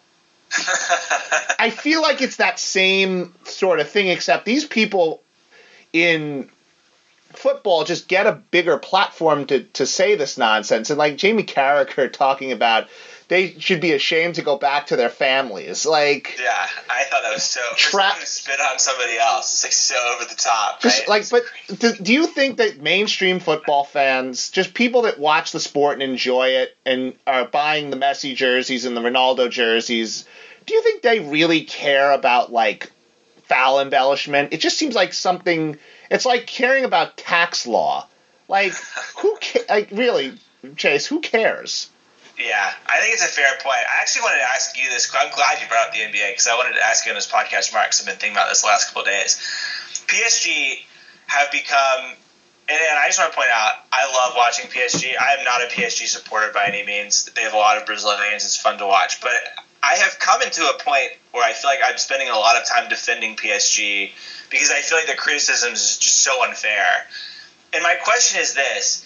Do you remember when LeBron joined the Heat back in like 20 was it 2010 yeah. 2011? I know you're going with it, yeah. Yeah, he had been sort of the nice guy of the NBA. Everyone really liked him and he's come full circle now. He's back sort of in that realm now. Yeah. But it was almost like he had I think you you said it on the Iconoclast podcast it's the sort of breaking of the unwritten rule. He had broken the unwritten rule. And so anything he did at that point was going to be perceived negatively.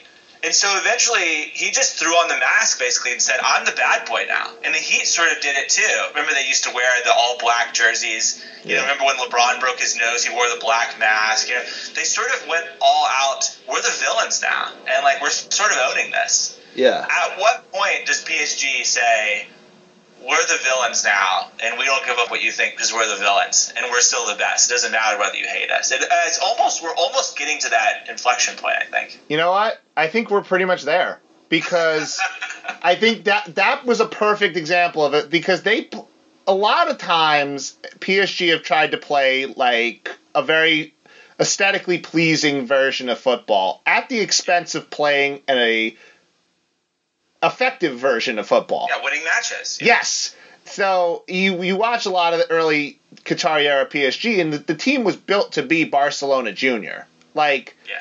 it was just it was built to be that, and now I think Tuchel's finally sort of gotten them away from that a bit.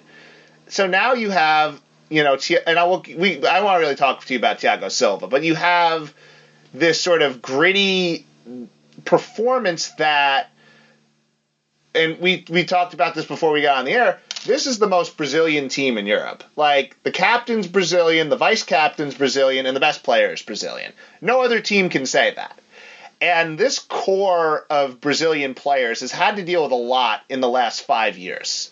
Like more than sort of most Brazilian um, generations. generations. Yes, it, it, it will be thought of depending on what happens in the next two to four years in a very mixed sort of way at the moment. Yeah.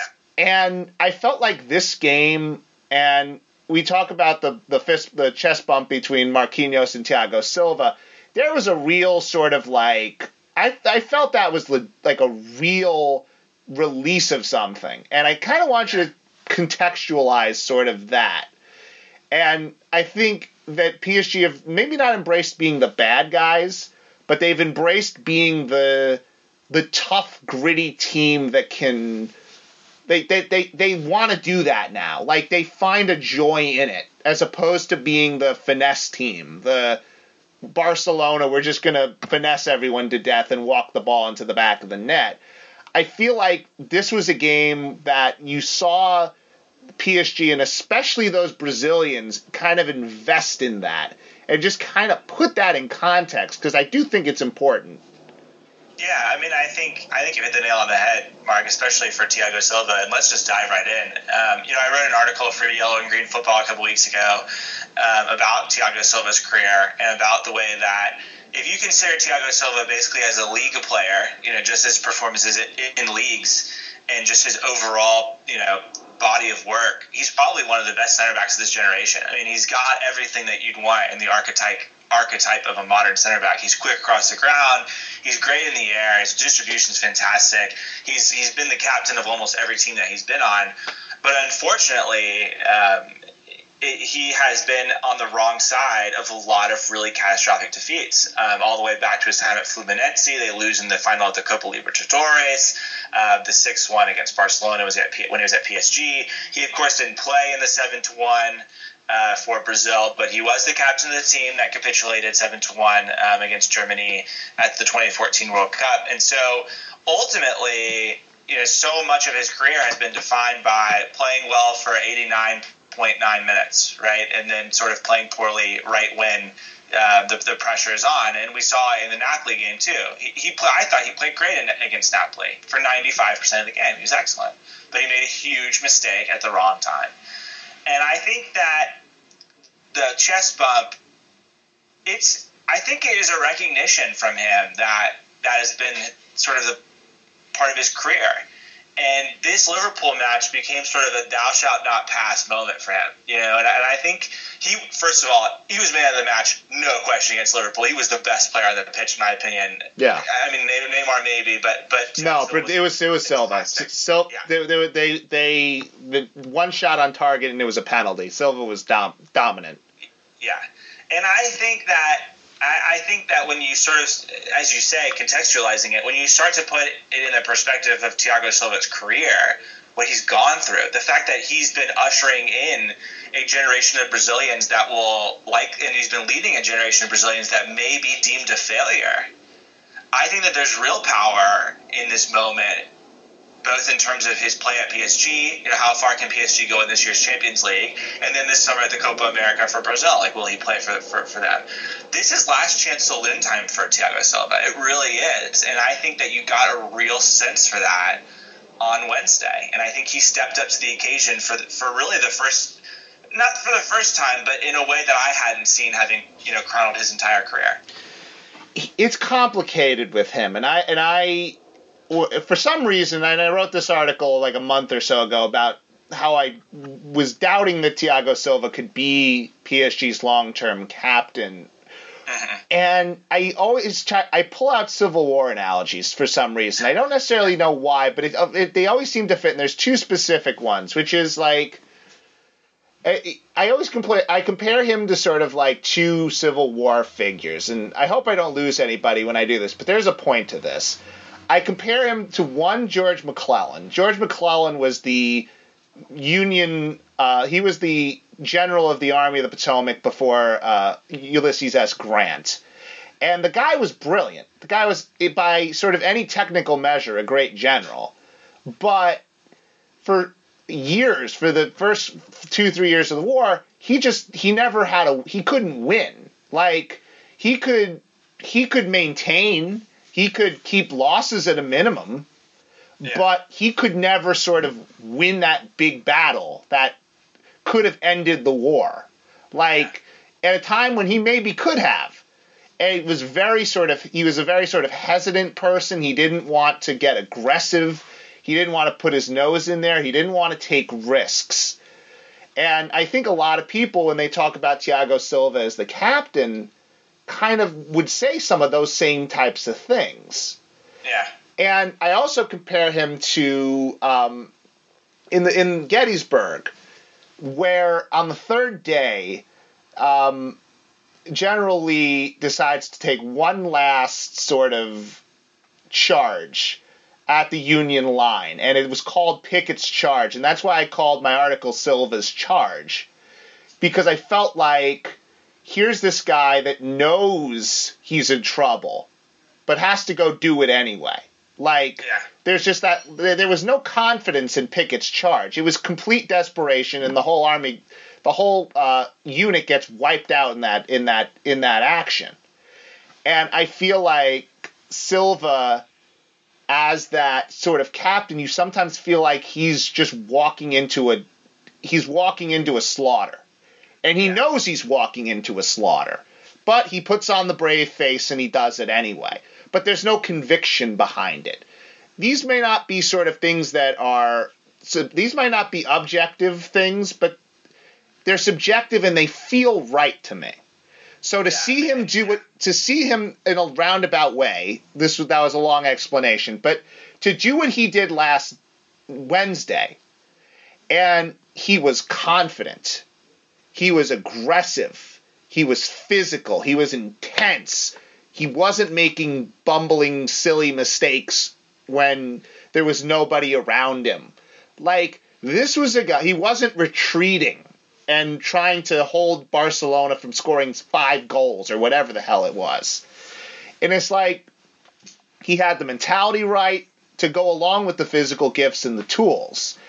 And if this is the Thiago Silva that's going to be around for the next five years, he could have kind of a second, I guess you'd say a renaissance a bit to his career Yeah. from a guy that was seen as in 2014 one of the best center backs in the world, maybe the best center back in the world, to a guy that's sort of been overshadowed by Ramos and Varane and Chiellini. Maybe this is the thing that gets him to that where he was. Maybe fulfills that potential, and then you have a deal where he may be re-signed by PSG, which I didn't think was possible a couple months ago. But now they may keep him around. They may get rid of a guy like Marquinhos and Kimpembe before they get rid of Silva, depending on if he's able to kind of carry this through. But just kind of, I talked for a while. Kind of just talk about Silva and what you saw from him that was different. Uh, that, and you kind of agree with my sort of quirky Civil War analogies. no, I, I actually do. I think it makes a lot of sense, and I think, um, candidly, the last time I saw Silva this confident was probably during the 2013 Confederations Cup uh, when Brazil won on home soil, of course. And I think, I do think that not enough praise has been given to Thomas Tuchel this week. First of all, he got the tactics completely right, and I actually think that he trusts Silva and I think that that makes a huge difference. I think you can really sense that when you watch him play. I would say that in the time that Thiago Silva's been at PSG, he's had one really good manager and two, and I'll just be candid, two wet fish handshake managers. Like Ancelotti, I think is is fantastic. He's great. You're never going to hear me talk bad about him.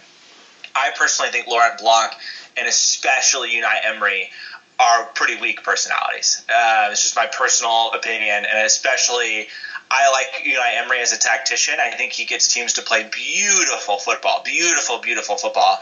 But I think he is a weak, weak, weak personality, and I think he infused that a little bit into PSG. And I think it was going to take some time for Tuchel to reverse that.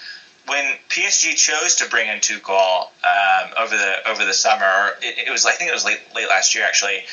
What I said on our podcast was I thought it was the perfect fit because PSG were seemed a little bit rudderless. Like, what is the what is the direction of the team? What is the sort of ethos of the club?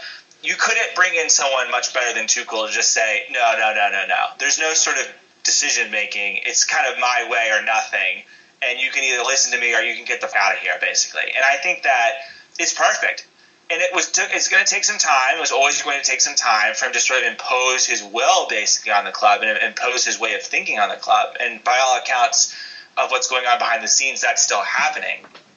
But I think that a year ago, PSG don't win this match against Liverpool. I really don't with Unai Emery as manager. I think that Tuchel is a very strong personality, and I think he is giving the team strength and confidence that they didn't have before when they are being managed by Unai Emery. And I think Silva is sort of the standard bearer for that. I agree. I totally. I, I and I, I I like that point, and I think there was there's been this talk in the French media about the Brazilian clique at Paris Saint Germain and how it held all this power. How Thiago Motta was kind of like an honorary like member of the Brazilian clique Yeah, and yeah, yeah, I saw Lucas that. Moura and all those guys and like they got rid of some of them, but there's still a core of that group that is Brazilian. It is, and I think the core of that team is still Brazilian. Like you, you dig into it, the core is canary and yellow, canary and blue. Mm, Yep. Plug. Um, so what is it about Thomas Tuchel in your mind that has sort of, besides the mentality, which I, I agree with, but I think there's a little more to it. What do you think about Tuchel has allowed that Brazilian clique to sort of complete? We don't hear about the Brazilian clique anymore. Yeah. You know what I mean? Like that's not a thing anymore. It was a thing under Emery. It was definitely under Blanc. Like what is what is it about Tuchel that has just changed that? Like they they and it's been rather quickly, almost in like three months. Yeah, I mean, I do think that. I think that when you have really, really strong leadership, I think it's, it's almost cultish. You know what I mean? I hate to even say it in that way, right? But it Yeah. is. It's almost cultish in a way, right? It's, it's sort of like everyone follow me, and, and I thought the same when Liverpool brought in Klopp. Uh, I thought it was the same. I mean, Liverpool had similar problems. Clicks of the club. They're shipping late goals when they should have been winning matches under Rodgers. There's dysfunction between the players. You know, people didn't trust the coach, and they bring in Klopp, and Klopp's like, no more, my way or nothing. And I think Tuchel, obviously, you know, is is similar to Klopp in a lot of ways. The, the one thing I want to talk about Tuchel is the way that he's getting the best out of Neymar. Yeah. And I think that Neymar is playing some, despite the fact that he started the year quasi injured. Um, I think he's playing some of the best football I've seen him play in his entire career. And I think it's the way that Tuchel is encouraging him to round out his game and basically become PSG's primary creative force. And before people say he was that last year, I think he was that last year too.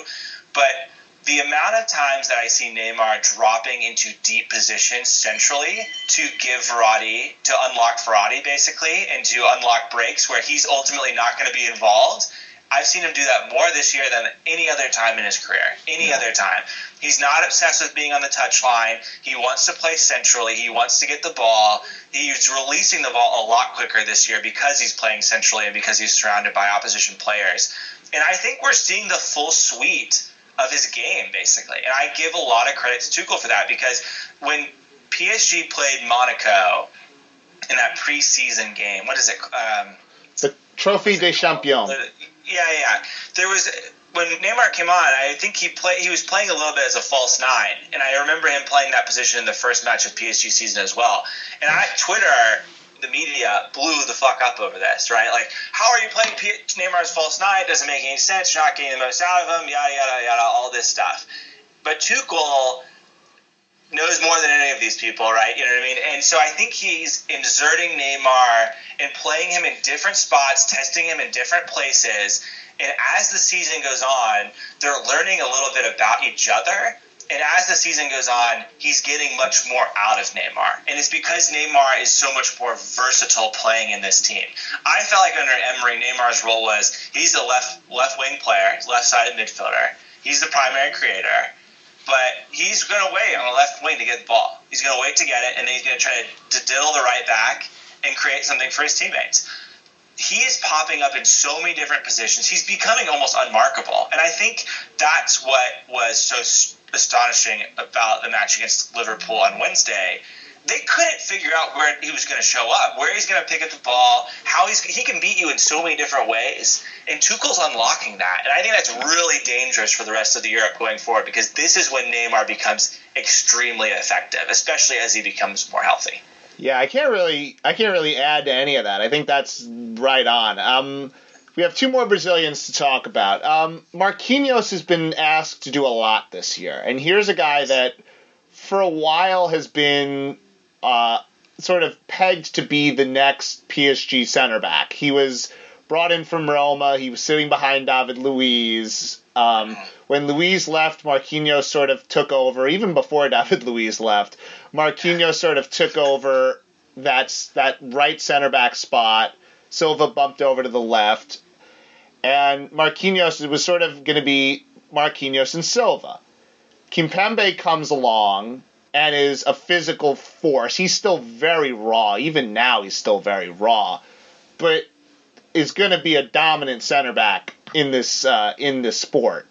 And you then bring in Thilo Kehrer, who can play right back, who can play center back, who is another one of those young guys who has just gotten to be a really effective piece for Thomas Tuchel. And it's put Marquinhos in an interesting spot where now he's had to sort of convert to a sort of center back um, midfield hybrid in a back yeah. three look, which Marquinhos has never done. And I just kind of, what about Marquinhos? And do you think he's sort of adjusting to this well? I feel like he is. Like I feel like he's not complaining a whole lot. I think he's taken this role, and it's um, it's interesting to see what Tuchel's done with him. So just kind of go on about uh, Marquinhos. Yeah, I mean, I think I want to point out center back and center defensive mid are very, very, very different positions. I think that that's sort of an underrated because you see a lot of players who will try and play both. It's a very difficult transition. I think Marquinhos has done a really good job. I still prefer him at center back to center defensive mid. It's of course it's his natural position, right? So you know, naturally you prefer him there. Uh, but I think he's done a great job. You know, one thing I saw on Wednesday that I really liked was when when I was. Um, when, when I was in Paris for the uh, the match against uh, Red Star Belgrade, Thiago Silva was playing the center back, like that. You know, like this is back three, right? He was the center back. Um, but when they played against Liverpool, Tuchel opted to play Marquinhos there a lot in the match. They switched a little bit, but it was I think it was mostly Marquinhos that was playing in that central defender spot. Yeah, just to just to tell you earlier, very early in the game they did that, and that's something Tuchel was working in July. Like he would play Lassana Diarra as a central defensive mid, and then drop him between the center backs. Yeah, Thought I'd just throw that in. because it mitigated a lot of Liverpool's pace, right? That was a big thing. Yeah, Yeah. And I think that that I think it makes a lot of sense, and I think again it's that fact that Tuchel is always tinkering, testing um, his, his players, and sort of seeing what their limits are as professional. And I think Marquinhos has responded really well to it. I think he will be the starter for Brazil at the Copa America. He will be joined by either Miranda or Thiago Silva, in my personal opinion. My biggest concern with Marquinhos, and I want to get your thoughts on this, Mark, because you watch him every week. I don't, I don't, I don't watch him every single week. Is that he seems to still have a mistake in him. That's my biggest concern with him. Do you think that that's diminishing over time, or what, what do you think?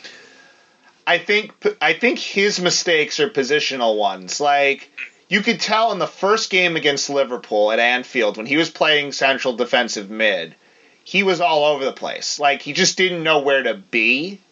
Yeah. And I think that he was actually being too aggressive at times and stepping out into places where he shouldn't. Like you have to know when to when to step up into the midfield and be aggressive and when to sort of back off. You have to know that sort of uh, you have to know that dynamic. And I think that even when he's in a back two, I think what'll happen is those full and this is what was PSG's problem for a few years, which is their fullbacks in the back four would run up and essentially it would be Silva and Marquinhos having to do all of the defending. And when you basically rely on two people to defend, you can get away with that maybe in League 1 or against a lesser team, but you can't get away with that against Real Madrid and Barcelona. Like you can't. Yeah. So it, Yeah, it, it, it exposes Marquinhos. I think all of those guys have benefited from the back three because it's just it, it's like it's solidified them. Like not everybody should be in a back three. Like Barcelona should probably not be playing back threes. Real Madrid should probably not be playing back threes. Because they have a good enough midfield where why would you play a back three if you have a midfield of like Kroos, Modric, and Casemiro? You know what I mean? Like, but for a team like PSG that don't have the most convincing midfield in the world, playing a back three gives them a little more defensive solidifi- solidification, and it allows for uh, they and they have enough going forward where they don't have to worry about not scoring. Yeah. Like they're going to score two, three goals a game, no matter what they do, pretty much. Even in like Champions League games against good teams, they're going to score a goal or two. But if they can just solidify the defense, they'll they're they're right there. And I think Marquinhos has benefited from this, and it makes him more versatile going forward if he goes somewhere else at some point, which is a possibility. Like, Yeah. I mean, he's signed for like I think till like 2023 or something. But he, you know, 2023. He he's been um he I I I- I've been impressed with him this year because he's he's had to sacrifice a lot, and it looks like it's gonna it looks like it's gonna pay off. Um, last Brazilian we'll talk about. Um, Dani Alves hurt his uh was it a tear of the ACL or was it like an MCL tear? I It was I like I can't remember the exact injury, but yeah, He got hurt in May. Severity of those he, lines. he yeah. got hurt and I think the he got hurt in the Coupe uh, the the Coupe de France final if I remember it Correct, yeah. right. And he was out until basically late November, so this was his second game back in some capacity. Right now, I think Thomas Meunier is the preferred winger, the, the left, right wing back, uh, fullback in that spot. And I, I'm just trying to think of what is Tiago, because, and I'm stumbling a bit because I'm just trying to kind of get the right phrasing here. Dani Alves is probably not going to be a PSG next year, Yeah. but I feel like he's still valuable. Like, Yes. I thought his role against um, his role against Liverpool on Wednesday kind of showed his value. He wasn't playing fullback. He wasn't even really playing wingback. He was like he was playing he was playing like a straight pure winger. Yeah. And Unai Emery the year before had sort of tinkered with this and had played Dani Alves as a as a as a pure winger. And as I said earlier, by the end of the game, Alves was up front with Neymar, and they were basically playing. They were playing essentially. They were playing a striker pair. Yeah. So, like, what is the the shelf life for Dani Alves? It's clear he, he it's clear he can no longer be an everyday fullback. Like, it's Yeah, pretty clear yeah. that's not going to happen. But what I think he can still contribute. Like I still think he's a good enough veteran that he can come in here and like give PSG some things. Yeah, so I'm the reason I'm laughing, Mark, when you're talking is Dani Alves never ceases to amaze me. Like his just over the course of his career, I have thought he was done so many times. Yeah. Uh, but he never is. It's just sensational how he continues to sort of reinvent and reimagine himself as a professional. He's 35. That's staggering. You know, it's just crazy to think about, right? Um, you know, there's a couple dynamics to the Dani Alves thing. First of all, the winger is a great point. Uh, you know, he started his career as a winger at Sevilla and it was only converted to a fullback when he went to Barca. So obviously he has the chops to play in that position. He's never really been a right back, right? Anywhere he's gone. I think the closest he came to playing right back was actually under Unai Emery. Um, that felt more pure right back than what he had played in the past. But under Cheech, he plays right back under Cheech for sure too. But I think he could be really valuable playing as a winger. You know, I think the other value for Dani Alves is the intangible, and there's two sides to this that I really want to talk about. The first side is, in my personal opinion, of all the players on PSG, he is the one that is a pure, unquestionable winner. He's won everything multiple times over. He is a fantastic professional. He's been on teams that get it over the line when it doesn't feel like it should be getting over the line. And so I think his value on the team is that he has the, that real, I hate this term, but I'm just going to use it, quote unquote, winner's mentality. There's no question in my mind that he's the one with the most sort of amount of that on PSG's in PSG squad currently. So I think it makes a lot of sense to keep him for that reason. The other thing is Neymar listens to Dani Alves. Uh, Neymar doesn't always listen to his managers. Neymar doesn't always listen to his team captain. Neymar doesn't always listen to um, the people that are, you know, like uh, that are feeding him chances or he's feeding chances. But he does listen to Dani Alves. Um, and this has been brought up a lot in the media in Brazil. Is how much of Neymar's outbursts during the, the World Cup last summer were brought on because Dani Alves wasn't around. Um, and it's a fair it's a fair question. I mean, it's a fair question. And so for those reasons, in addition to the fact that I think Dani Alves still can be a real bit part player in a team that's thinking about playing three at the back a lot, I think it makes a lot of sense to keep him, not only for this season, but just to see how it goes, you know, see how he adapts. He's old. You know, how's he going to come back from his injury? How's he going to recover? Yeah. But it's just something to definitely keep tabs on. I was impressed with him against Liverpool. He didn't do a lot, but I'll tell you what he did do is he made sure they wound down the clock when they had that corner down the right side. That's someone who's won a lot of matches, right? Yeah. Someone who, who who does stuff like that. And I think PSG really need a Yeah. need a player like that in the Well, he, he's like a guy who he he to, to keep our NBA analogies going. He's like a he's like a guy that just somehow has been in the league for 15 years, but still sort of fu- has done everything, has played everywhere, has won everything. But you can put him in a game. He's 36 years old. You can put him in a game, and he can still hit that mid-range jump shot. Yes. Like he can just get the ball. You need two points. You need a, you need a, you need a three from the corner or something. You need a guy that can play defense for ten minutes on a guy. Like he just feels like that sort of wily veteran that all like championship teams have. Like He's like Robert Horry. That's how I would describe. You Yeah. Like remember Robert Horry back in the day? Yeah, exactly. And PSG have for so long, and I talked about this with John and Eddie, their bench has been guys like Pastore and Lucas Moura, who are not role players. They're a lot of things. They're not role players. Yeah. They're not guys that understand sort of, okay, I'm in this spot. I have to play a role as opposed to they want to come in the game and score goals. And mm-hmm. like Alves in that game, that Liverpool game was just like, hey, you know what I'm going to do?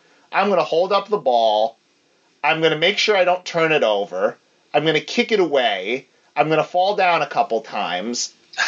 like that's fine. That's what winning. That's a winning mentality, and you say that exactly right. And this is kind of. I, I want to end on sort of a more hypothetical, and that's if this PSG team, through all of this sort of adversity, and this isn't a big hypothetical, but if they win this Champions League this year with this group, especially this group of Brazilians, mm-hmm. what does does does that do anything to the their sort of legacy in Brazil? Like, if they win this Champions League, does it do anything for those guys as Brazilians, not as just as Parisians, but as Brazilians?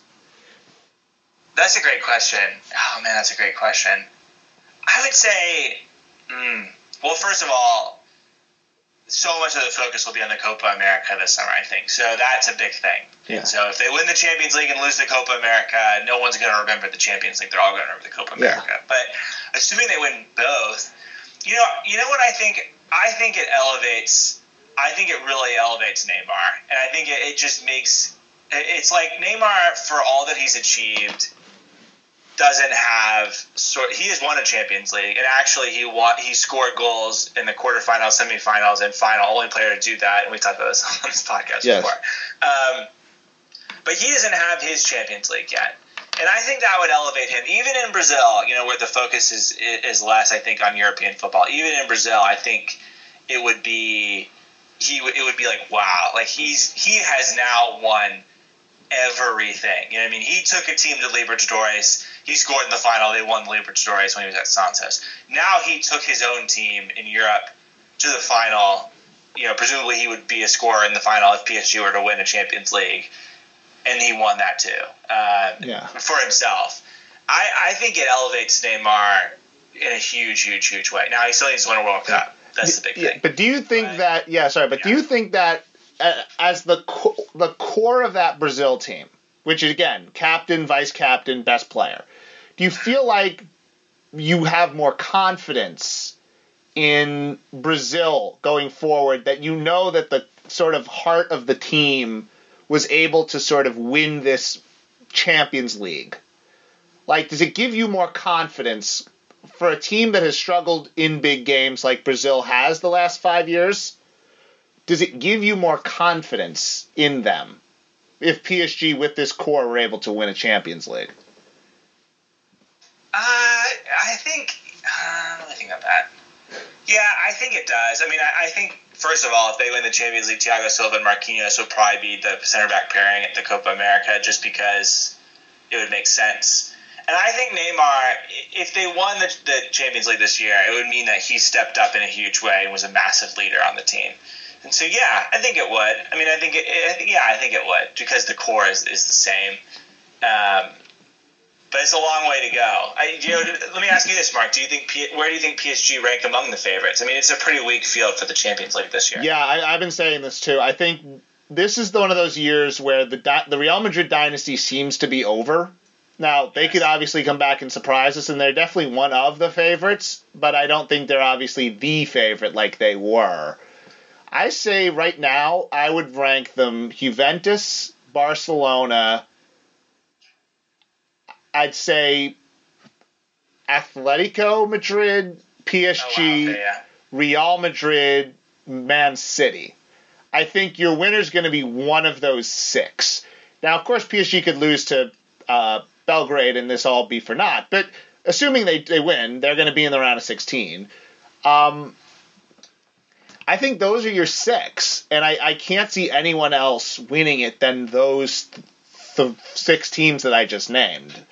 So yeah, I would put if, if you're if you're saying that there are six out of the sixteen teams, yeah, I'd say they're one of the favorites.